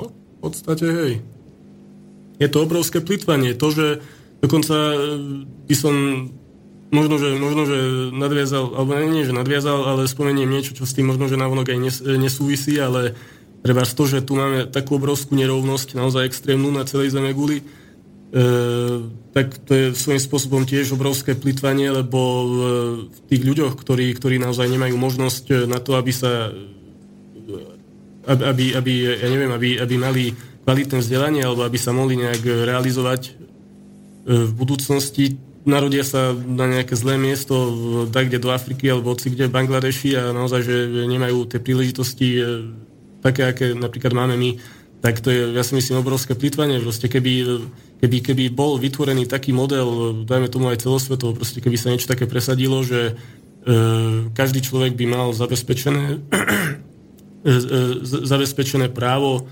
aj reálne proste e, reálne garantované právo na dôstojný život nejakú, nejakú reálnu, aspoň ako tak vyrovnanú štartovacú čiaru, tak e, okamžite by proste e, vyskočili také talenty proste aj z tých oblastí, ktoré sú teraz, teraz vykoristované, utlačané, okupované.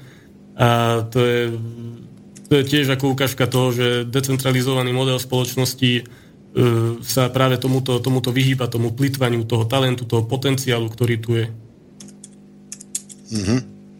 Tam vzniká v podstate e, pri týchto e, decentralizovaných modeloch participatívnych vzniká obrovský synergický efekt. Už keď takto e, mám nadviazať aj na, v podstate na názov tejto relácie,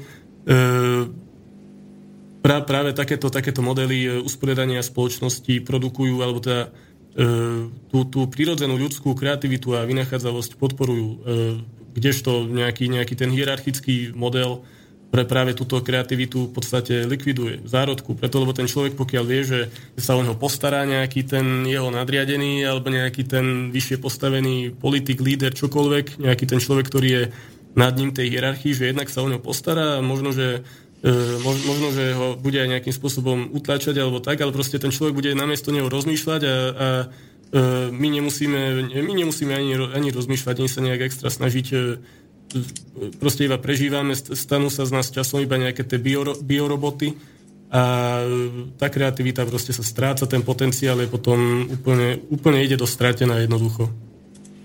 No, pozriem, je to taká šab, šablonovitosť, všetci, pásová výroba, všetci, všetko rovnaké. No presne, na toto som narážal a práve preto, práve preto e, považujem za skutočný unikát práve, práve tú ekonomickú demokraciu, ktorú sme spomínali. Vlastne mohli by sme sa aj potom e, aj, aj tomu troška e, povenovať. e, Naozaj, že existuje e, spusta e, príkladov z celého sveta, e, kde, kde to funguje naozaj úspešne, ako som dneska aj spomínal. E, dokonca, dokonca laureáti alebo nositeľia Nobelovej ceny potvrdili na základe čísel empirických faktov, e, že takýto model e, tej ekonomickej e, participatívnej alebo samozprávnej demokracie je, je efektívnejší, dokonca dokáže oveľa lepšie, efektívnejšie čeliť e, kríze, e, aká bola aj teraz pár rokov dozadu, takže e, do budúcna toto je určite, toto je určite, toto je určite budúcnosť podľa mňa, preto lebo ľudstvo skôr či neskôr sa bude musieť začať venovať alebo začať tvoriť nejakú reálnu alternatívu, preto lebo už teraz sme naozaj na samotnom kraji, už keď si pozrieme, že v akom stave je príroda, všetky tie vojny a nerovnosť vo svete, ono to e, skôr či neskôr to bude musieť prísť a, a vy, už v tých náznakoch vidno, že sa to aj deje, proste len to treba nejak dať dokopy a verím tomu, že môže byť aj lepšie, ale ľudia budú musieť možno, že troška prekonať aj tú svoju nejakú pasivitu, ten svoj nezáujem. No, ako, ako si slo, uh, spomínal tú, tú ekonomickú uh, demokraciu, tak my o Zajacovi a pán Peter Zácvanka za dverami, práve mi tu píše nejaké, nejaké otázky, a tak som sa ho pýtal, že či by sa, či by sa nepridal a uh-huh. takže ho pridám do, do skupiny, tak aby sme počuli aj pána Petra Záca Vanku. A on tu má nejaké, nejaké, nejaké vecné otázky a prípadne nám môže niečo povedať o tej, o tej demokra- ekonomickej demokracii. Takže si počkáme sekundičku. Áno, som tu. Ste tu, počujem vás. Takže Dobre. vy ste, mali nejak, vy ste mali nejakú otázku ohľadom toho, alebo niečo ste chceli upresniť, takže mm, pán Áno. Vanka, nech sa páči. Díky, díky veľmi pekne. No, zdravím Tibora aj Tomáša. Zdravím. Peter Zajac Vanka. Ďakujem vám za pochvalu, chlapci. Dobre sa to počúva, aj keď je to trošku taká dráždivá relácia, takže prepáčte, že trošku zareagujem a budem v tejto chvíli opozičný, budem mať trošku opozičný postoj. Nechcem dlho hovoriť, ale ťažko sa k vám vôbec dalo dovolať alebo písať mail, Takže skúsim to stručne, ale predsa len hutne vychrliť. Môžem? Jasné. Ehm, len to, pomenovať to. Pozor na to. Trošku je nebezpečné, ak spomínate tá- tie občiny a ten občinnikizmus, alebo ako sa to volá presne, pro, pro, pro, Kropotkina.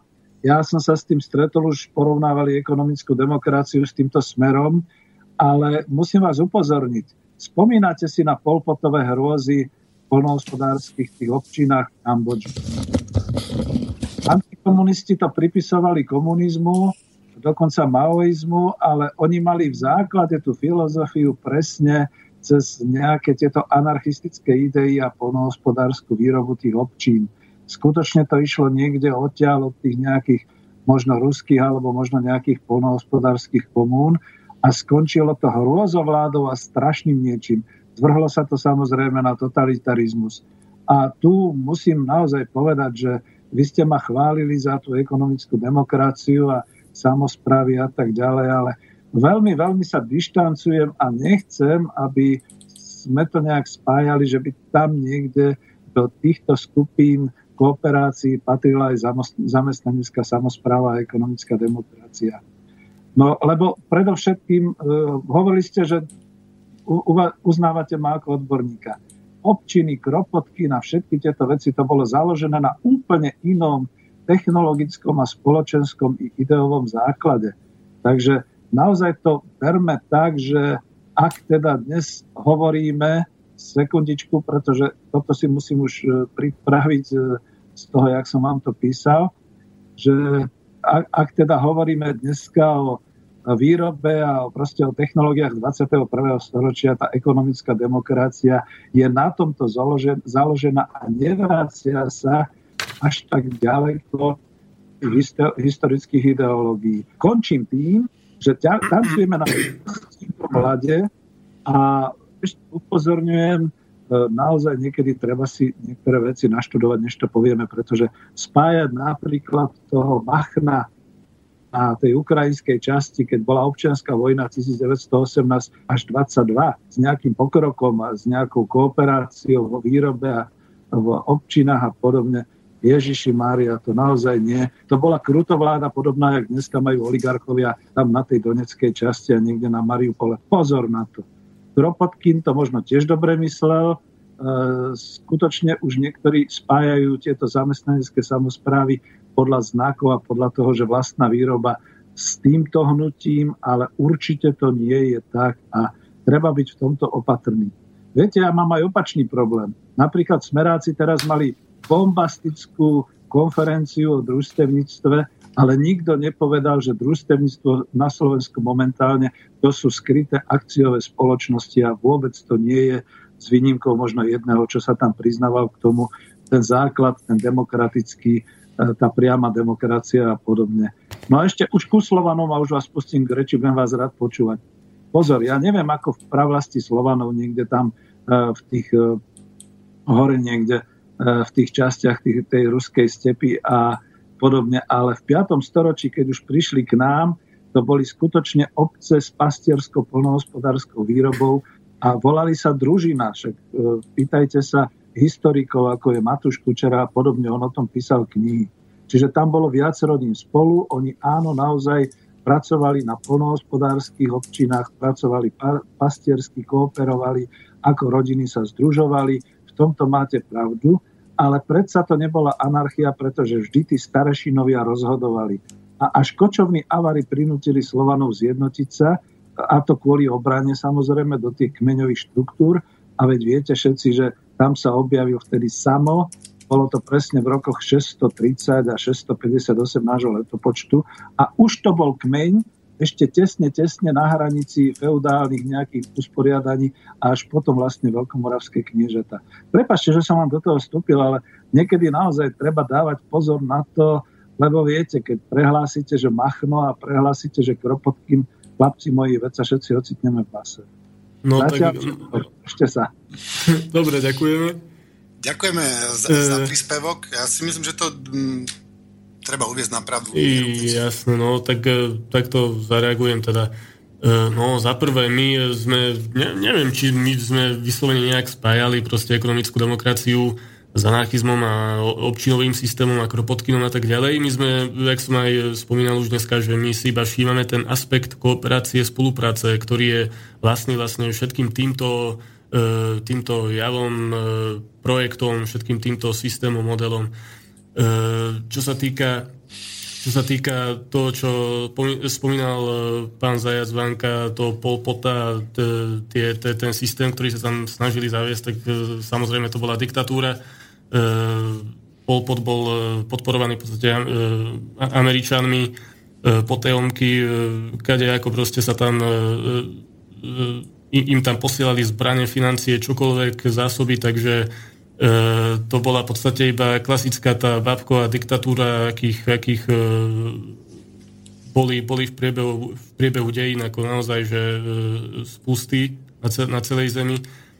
A čo sa týka toho, čo on, on spomínal, že oni sa tam snažili niečo také zaviesť, tak zase treba rozlišovať, že kedy je to nanútené a kedy je to prirodzené. A to je podľa mňa taký ten hlavný aspekt, ktorý si možno, že pán Zajac Vanka, e, teraz ne, ne, nechcem povedať, že neuvedomil, ale e, možno, že v tom chváte, jak nám e, chcel zavolať a dať to nejak na pravú mieru, tak, tak mu toto nejak ušlo, ale proste ja si osobne myslím, že tam je obrovský rozdiel v tom, že či ten systém je produktom nejakých, nejakého prirodzeného vývoja nejakej tej komunite alebo spoločenstve, ktoré prirodzene vlastne dospeje k tomu, že toto je pre nich e, nejaký ten, nejaký ten ideálny model usporiadania spoločnosti, ako to bolo aj v prípade tých občín, dajme tomu, kedy ľudia prirodzene dospeli k tomu, že, že je, je, je pre nich výhodné kooperovať, výhodné žiť v takom systéme.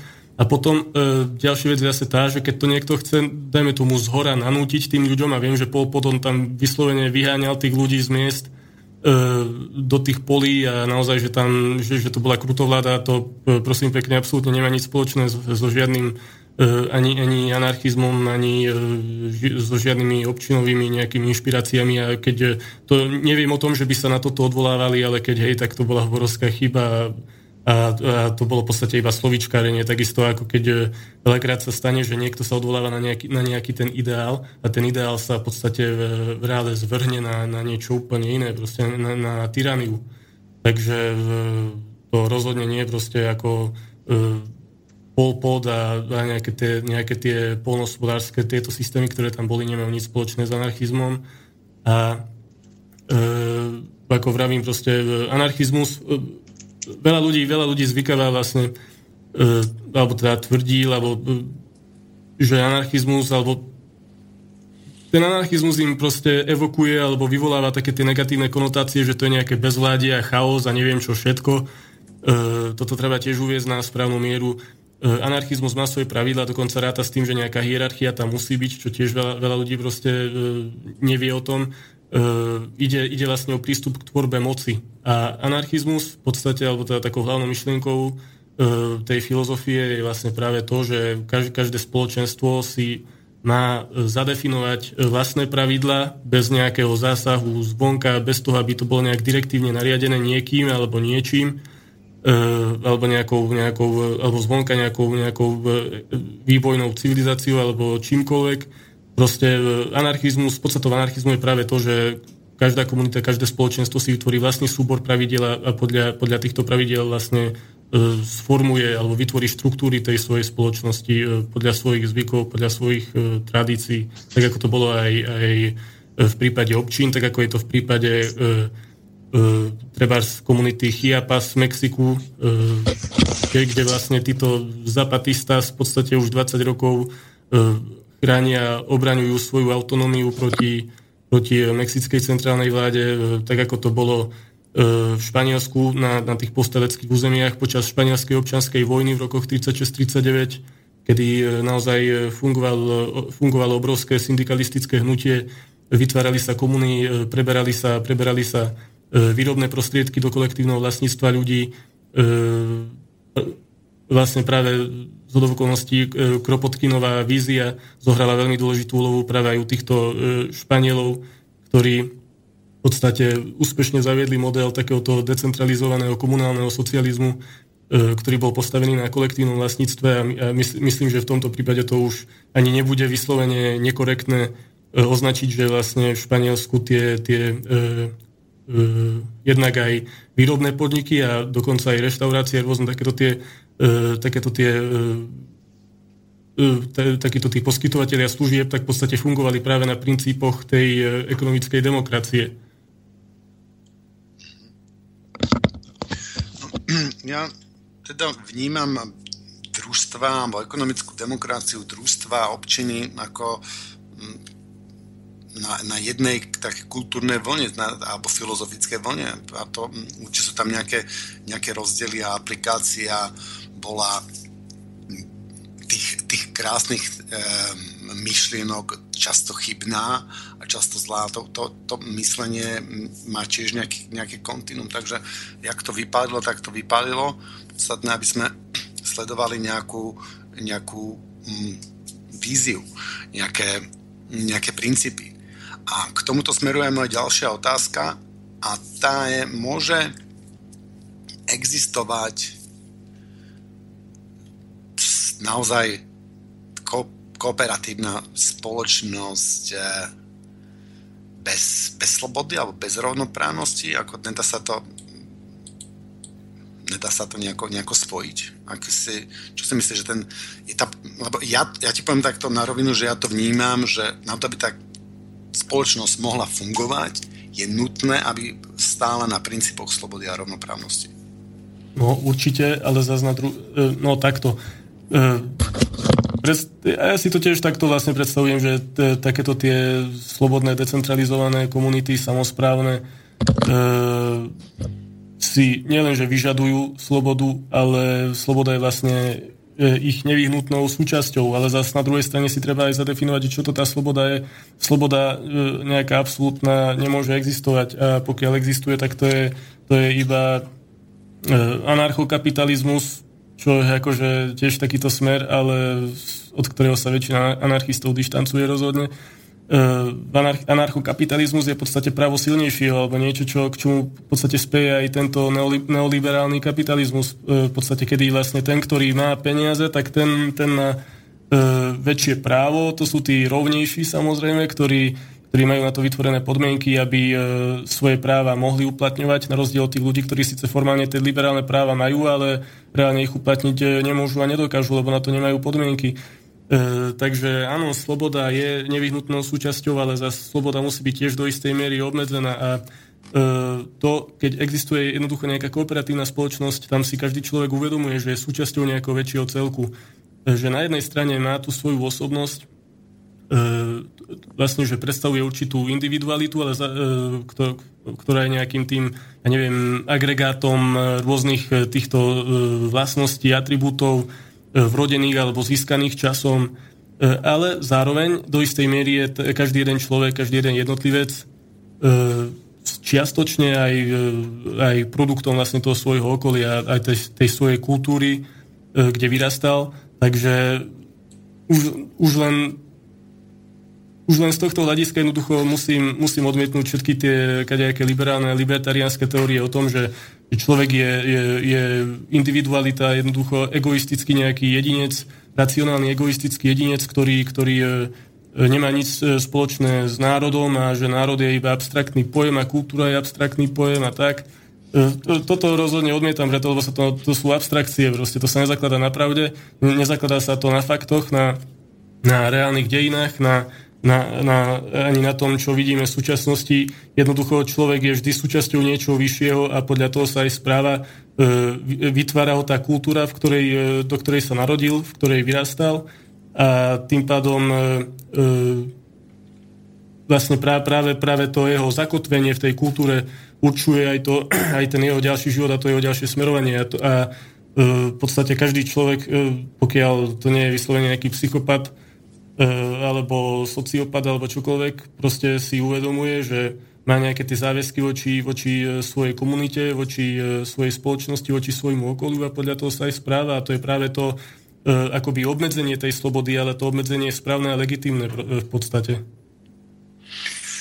No, jeden, jeden z ďalších, o dva týždne po Ibrahimovi Majgovi mm, som si pozval do relácie Vlastimila Šveca, ktorý je liberál alebo libertarián alebo neviem, aké rôzne um, verzie tohto slova sa tam vyskytujú a ako sa, ako sa odlišujú. A budeme, budeme sa zaoberať presne týmto, týmto problémom toho, toho uh, libertariánskeho chápania slobody a toho chápania slobody m, takého ako to, vn- ako to vnímam ja. Čiže opätovne budeme hľadať to, čo nás spája, aj keď na prvý pohľad máme dosť odlišné názory.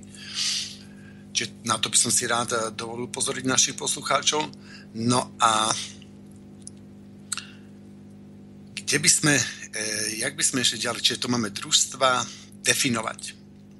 Definícia slobody, ako ja sa nad tým je jasné, že na to, aby sme žili v tej slobodnej spoločnosti a aby tie bunky mohli e, slobodne pracovať, tak my si tú slobodu potrebujeme definovať. Doteraz som nenašiel lepšiu definíciu, ako moja sloboda sa končí tam, kde sa začína sloboda druhého. No, Nie je to tá tým definícia, ktorá, na ktorej môžeme e, začať stavať. No to povedal John Stuart Mill a absolútne sa s tým stotožňujem aj keď on bol skôr opäť predstaviteľom e, toho liberálneho smeru, ale ten sa tiež akože vyslo, vyslovene dosť e, zvrtol v mnohých Ten, oblastiach. ten zmutoval Áno, áno. všelijaké Tá monštra. meta, takže- metamorfóza proste, no. E, takže a inak z okolností Mill, to je taká zaujímavosť, on podporoval aj družstevníctvo, takže e, dokonca u, u týchto liberálnych filozofov sa nájde viacero príkladov, ktorí, ktorí e, družstva alebo nejaký ten, nejaké tie decentralizované formy socializmu považovali za, za nejaké tie ideálne alebo možné formy usporiadania spoločnosti, napríklad aj Rawls, tiež taký, taký, taký príklad. To, to som troška odbočil. Ale čo sa týka e, tej vety alebo toho citátu, čo si povedal, tak s tým absolútne súhlasím, tiež sa vlastne týmto riadím. A e, absolútne e, musím odmietnúť, e, už keď, keď, som, keď sa pred chvíľou bavili o tých, e, o tých extrémnych individualistických myšlienkach, tak spomeniem treba Maxa Stirnera, ktorý sa považuje za anarcho-individualistu, ale vie skôr, by som povedal, v súčasnosti takou modlou anarchokapitalistov alebo tých libertariánov kadejakých.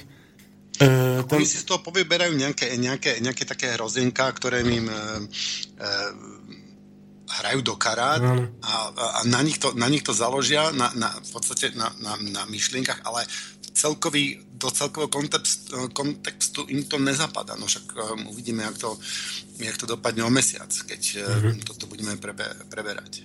No, t- tak e, na títo libertariáni, to, ako ja som osobne na to tiež zvedavý, na tú, na tú reláciu, e, na to, akým spôsobom bude aj e, ten tvoj host argumentovať, alebo na koho sa bude odvolávať. E, ja neviem, ja sa nedokážem proste stotožniť s tým, keď niekto absolútne popiera akékoľvek kolektívne my, e, akýkoľvek prínos celku, kolektívu, kultúry, odmietajú dokonca e, niektorí príslušníci tých úplne extrémnych e, názorových línií, dokonca ešte aj definície človeka, ľudstva alebo civilizácie, ktoré, ktoré dokonca považujú zo svojej podstaty za limitujúce alebo, alebo priam až, priam až tyránske.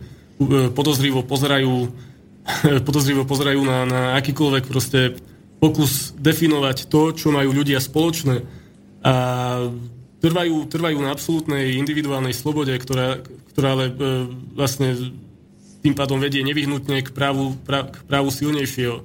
Podľa mňa je celý tento koncept jednoducho morálne neodôvodniteľný a e, stojí, stojí na hlinených nohách už len z jediného dôvodu. Proste e, nech, nech, už je, nech už je individualita akokoľvek špecifická, e, jak som spomínal, proste na tom, na tom, jak sa ten jedinec vyprofiluje, sa výrazne spolupodiela spoločnosť a kultúra, v ktorej vyrastá. Človek sa od nej nemôže dištancovať.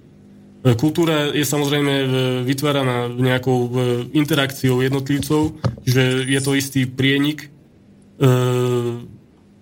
je vytváraná vlastne nejakým tým, nejakým tým agregátom spoločných znakov alebo záujmov, ktoré sú nevyhnutnou, nevyhnutnou podmienkou na, na to, aby sa vlastne rozvinuli tie nejaké prirodzené tendencie jednotlivcov. Takže e, každý človek je súčasťou tej kultúry, či chce, či nechce, alebo proste to, to svoje okolie, kam sa narodí, alebo kde vyrastá, tá ho spolu vytvára e, pomocou nejakých definovaných vzorcov, noriem správania a e, človek je síce tým pádom na jednej strane jedinečný, e, neexistuje ešte jeden taký, taký istý človek, jak ja, ale na druhej strane tú svoju individualitu dokáže rozvíjať iba vďaka, alebo aj vďaka e, vplyvu tej svojej kultúry.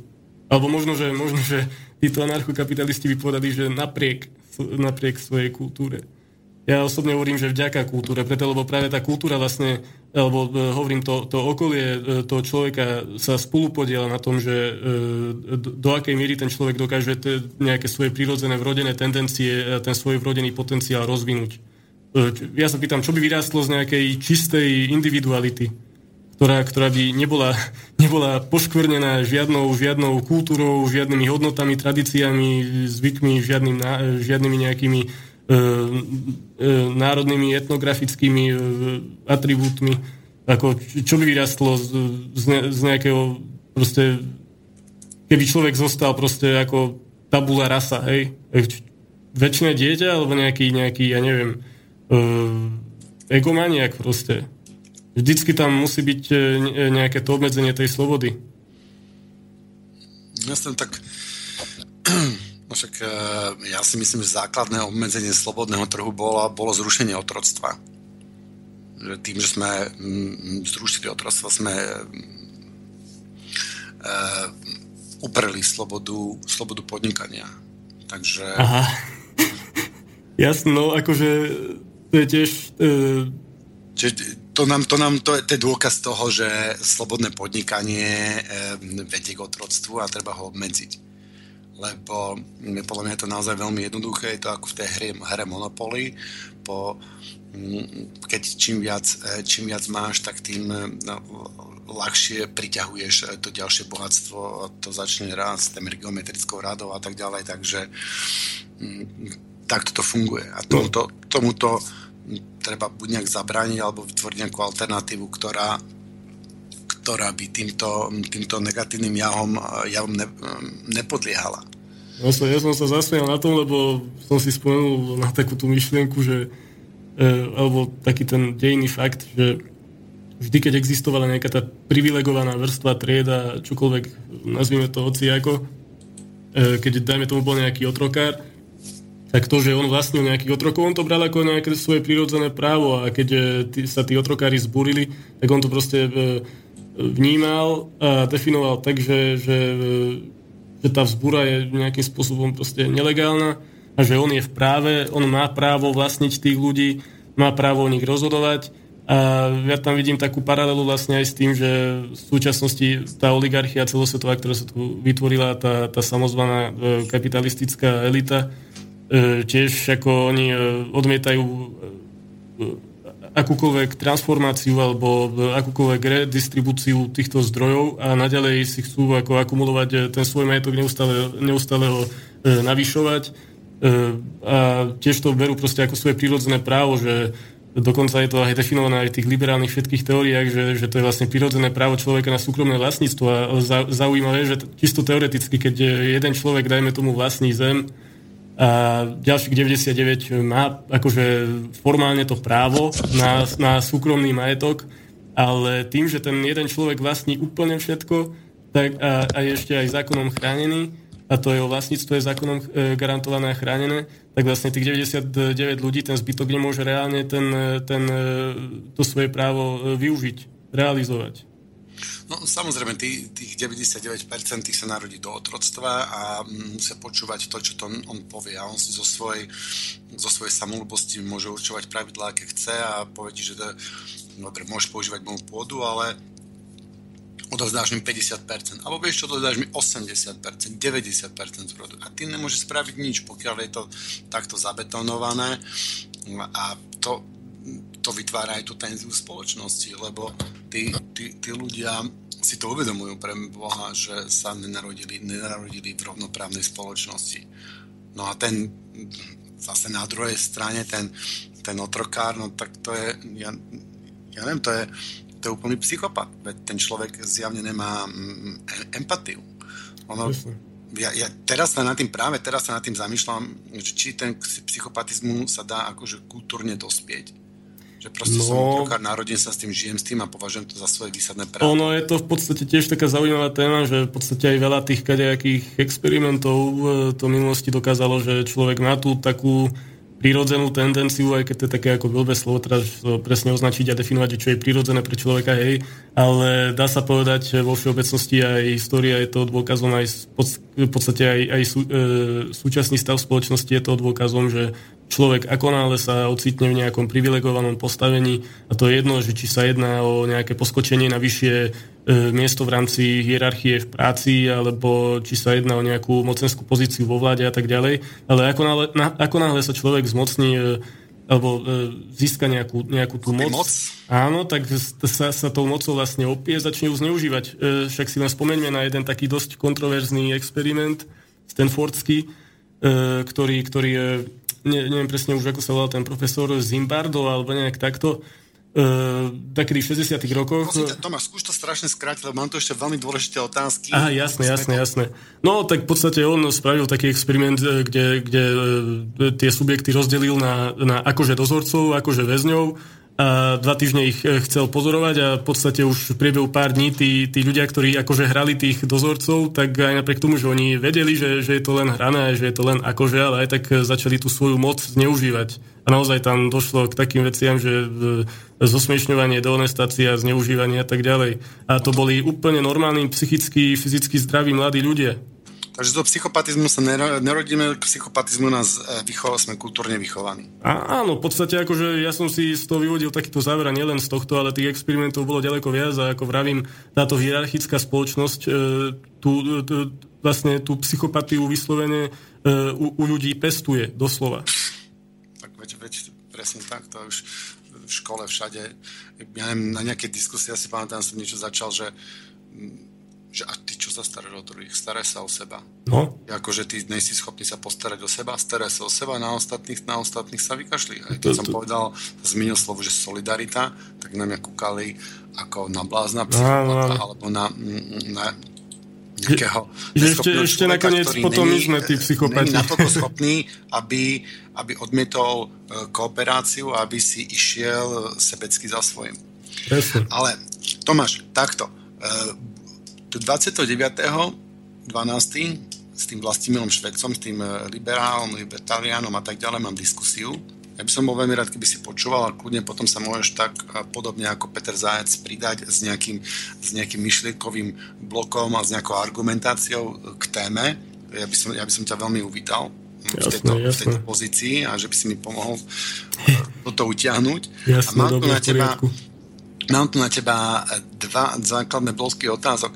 Jeden je, že tie, tie pravidla sú niekde nejaké definované, existuje nejaká, nejaká, nejaká, nejaká, nejaká, nejaká, nejaká, federácia alebo niečo, čo by sa snažilo nájsť tie pravidlá tej spoločnosti, um, nazveme to anarchistickej alebo, alebo akej, No. slobodnej, ako by ma, mala fungovať, že je to už niekde definované, No. sú nejaké skupiny, ktoré to definovali niečo, čo by sme dokázali proste si prečítať alebo akceptovať, alebo ne, alebo niečo, čo by sme mohli uh, rozdiskutovať. No takto v podstate e, na toto mám jedinú odpoveď, že anarchizmus je absolútne nedogmatická filozofia, má nejaké tie svoje základné pravidlá, základné Ale zákonitosti. základné princípy, Áno, princípy, ktorých, princípy, na, áno. na ktorých to stojí, Ale, ale, v musia pod... byť. Áno, ale v podstate je to nedogmatická filozofia, takže v zásade si ju každý môže vyložiť po svojom. A možno aj preto vzniklo množstvo smerov, z ktorých si niektoré dokonca v rôznych aspektoch protirečia, takže tiež tu nie som o to, aby som mudroval, že iba takto to môže byť a nejak ináč.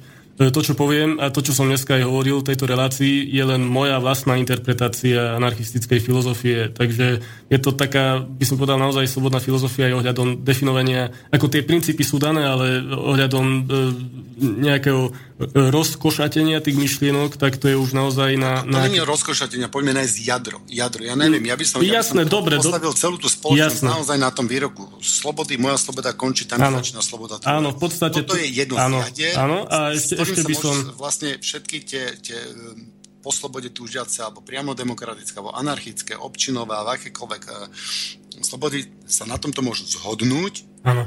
A na tom to môžeme stávať. Potom môžeme, nájsť druhé, tretie. No také tie hlavné Lebo ja si myšlienky... myslím, že e, to, ono je to celé o tej, o tej rozdrobenosti a o tom, že sa nevieme z- zhodnúť. A keď sa nájdeme jeden bod, napríklad na tejto vete, keď sa zhodneme a na tejto začneme budovať Áno, spoločnosť, alternatívu, tak tak to môžeme spraviť. My potrebujeme nejakú definíciu. A vidíš, kapitál je globalizovaný.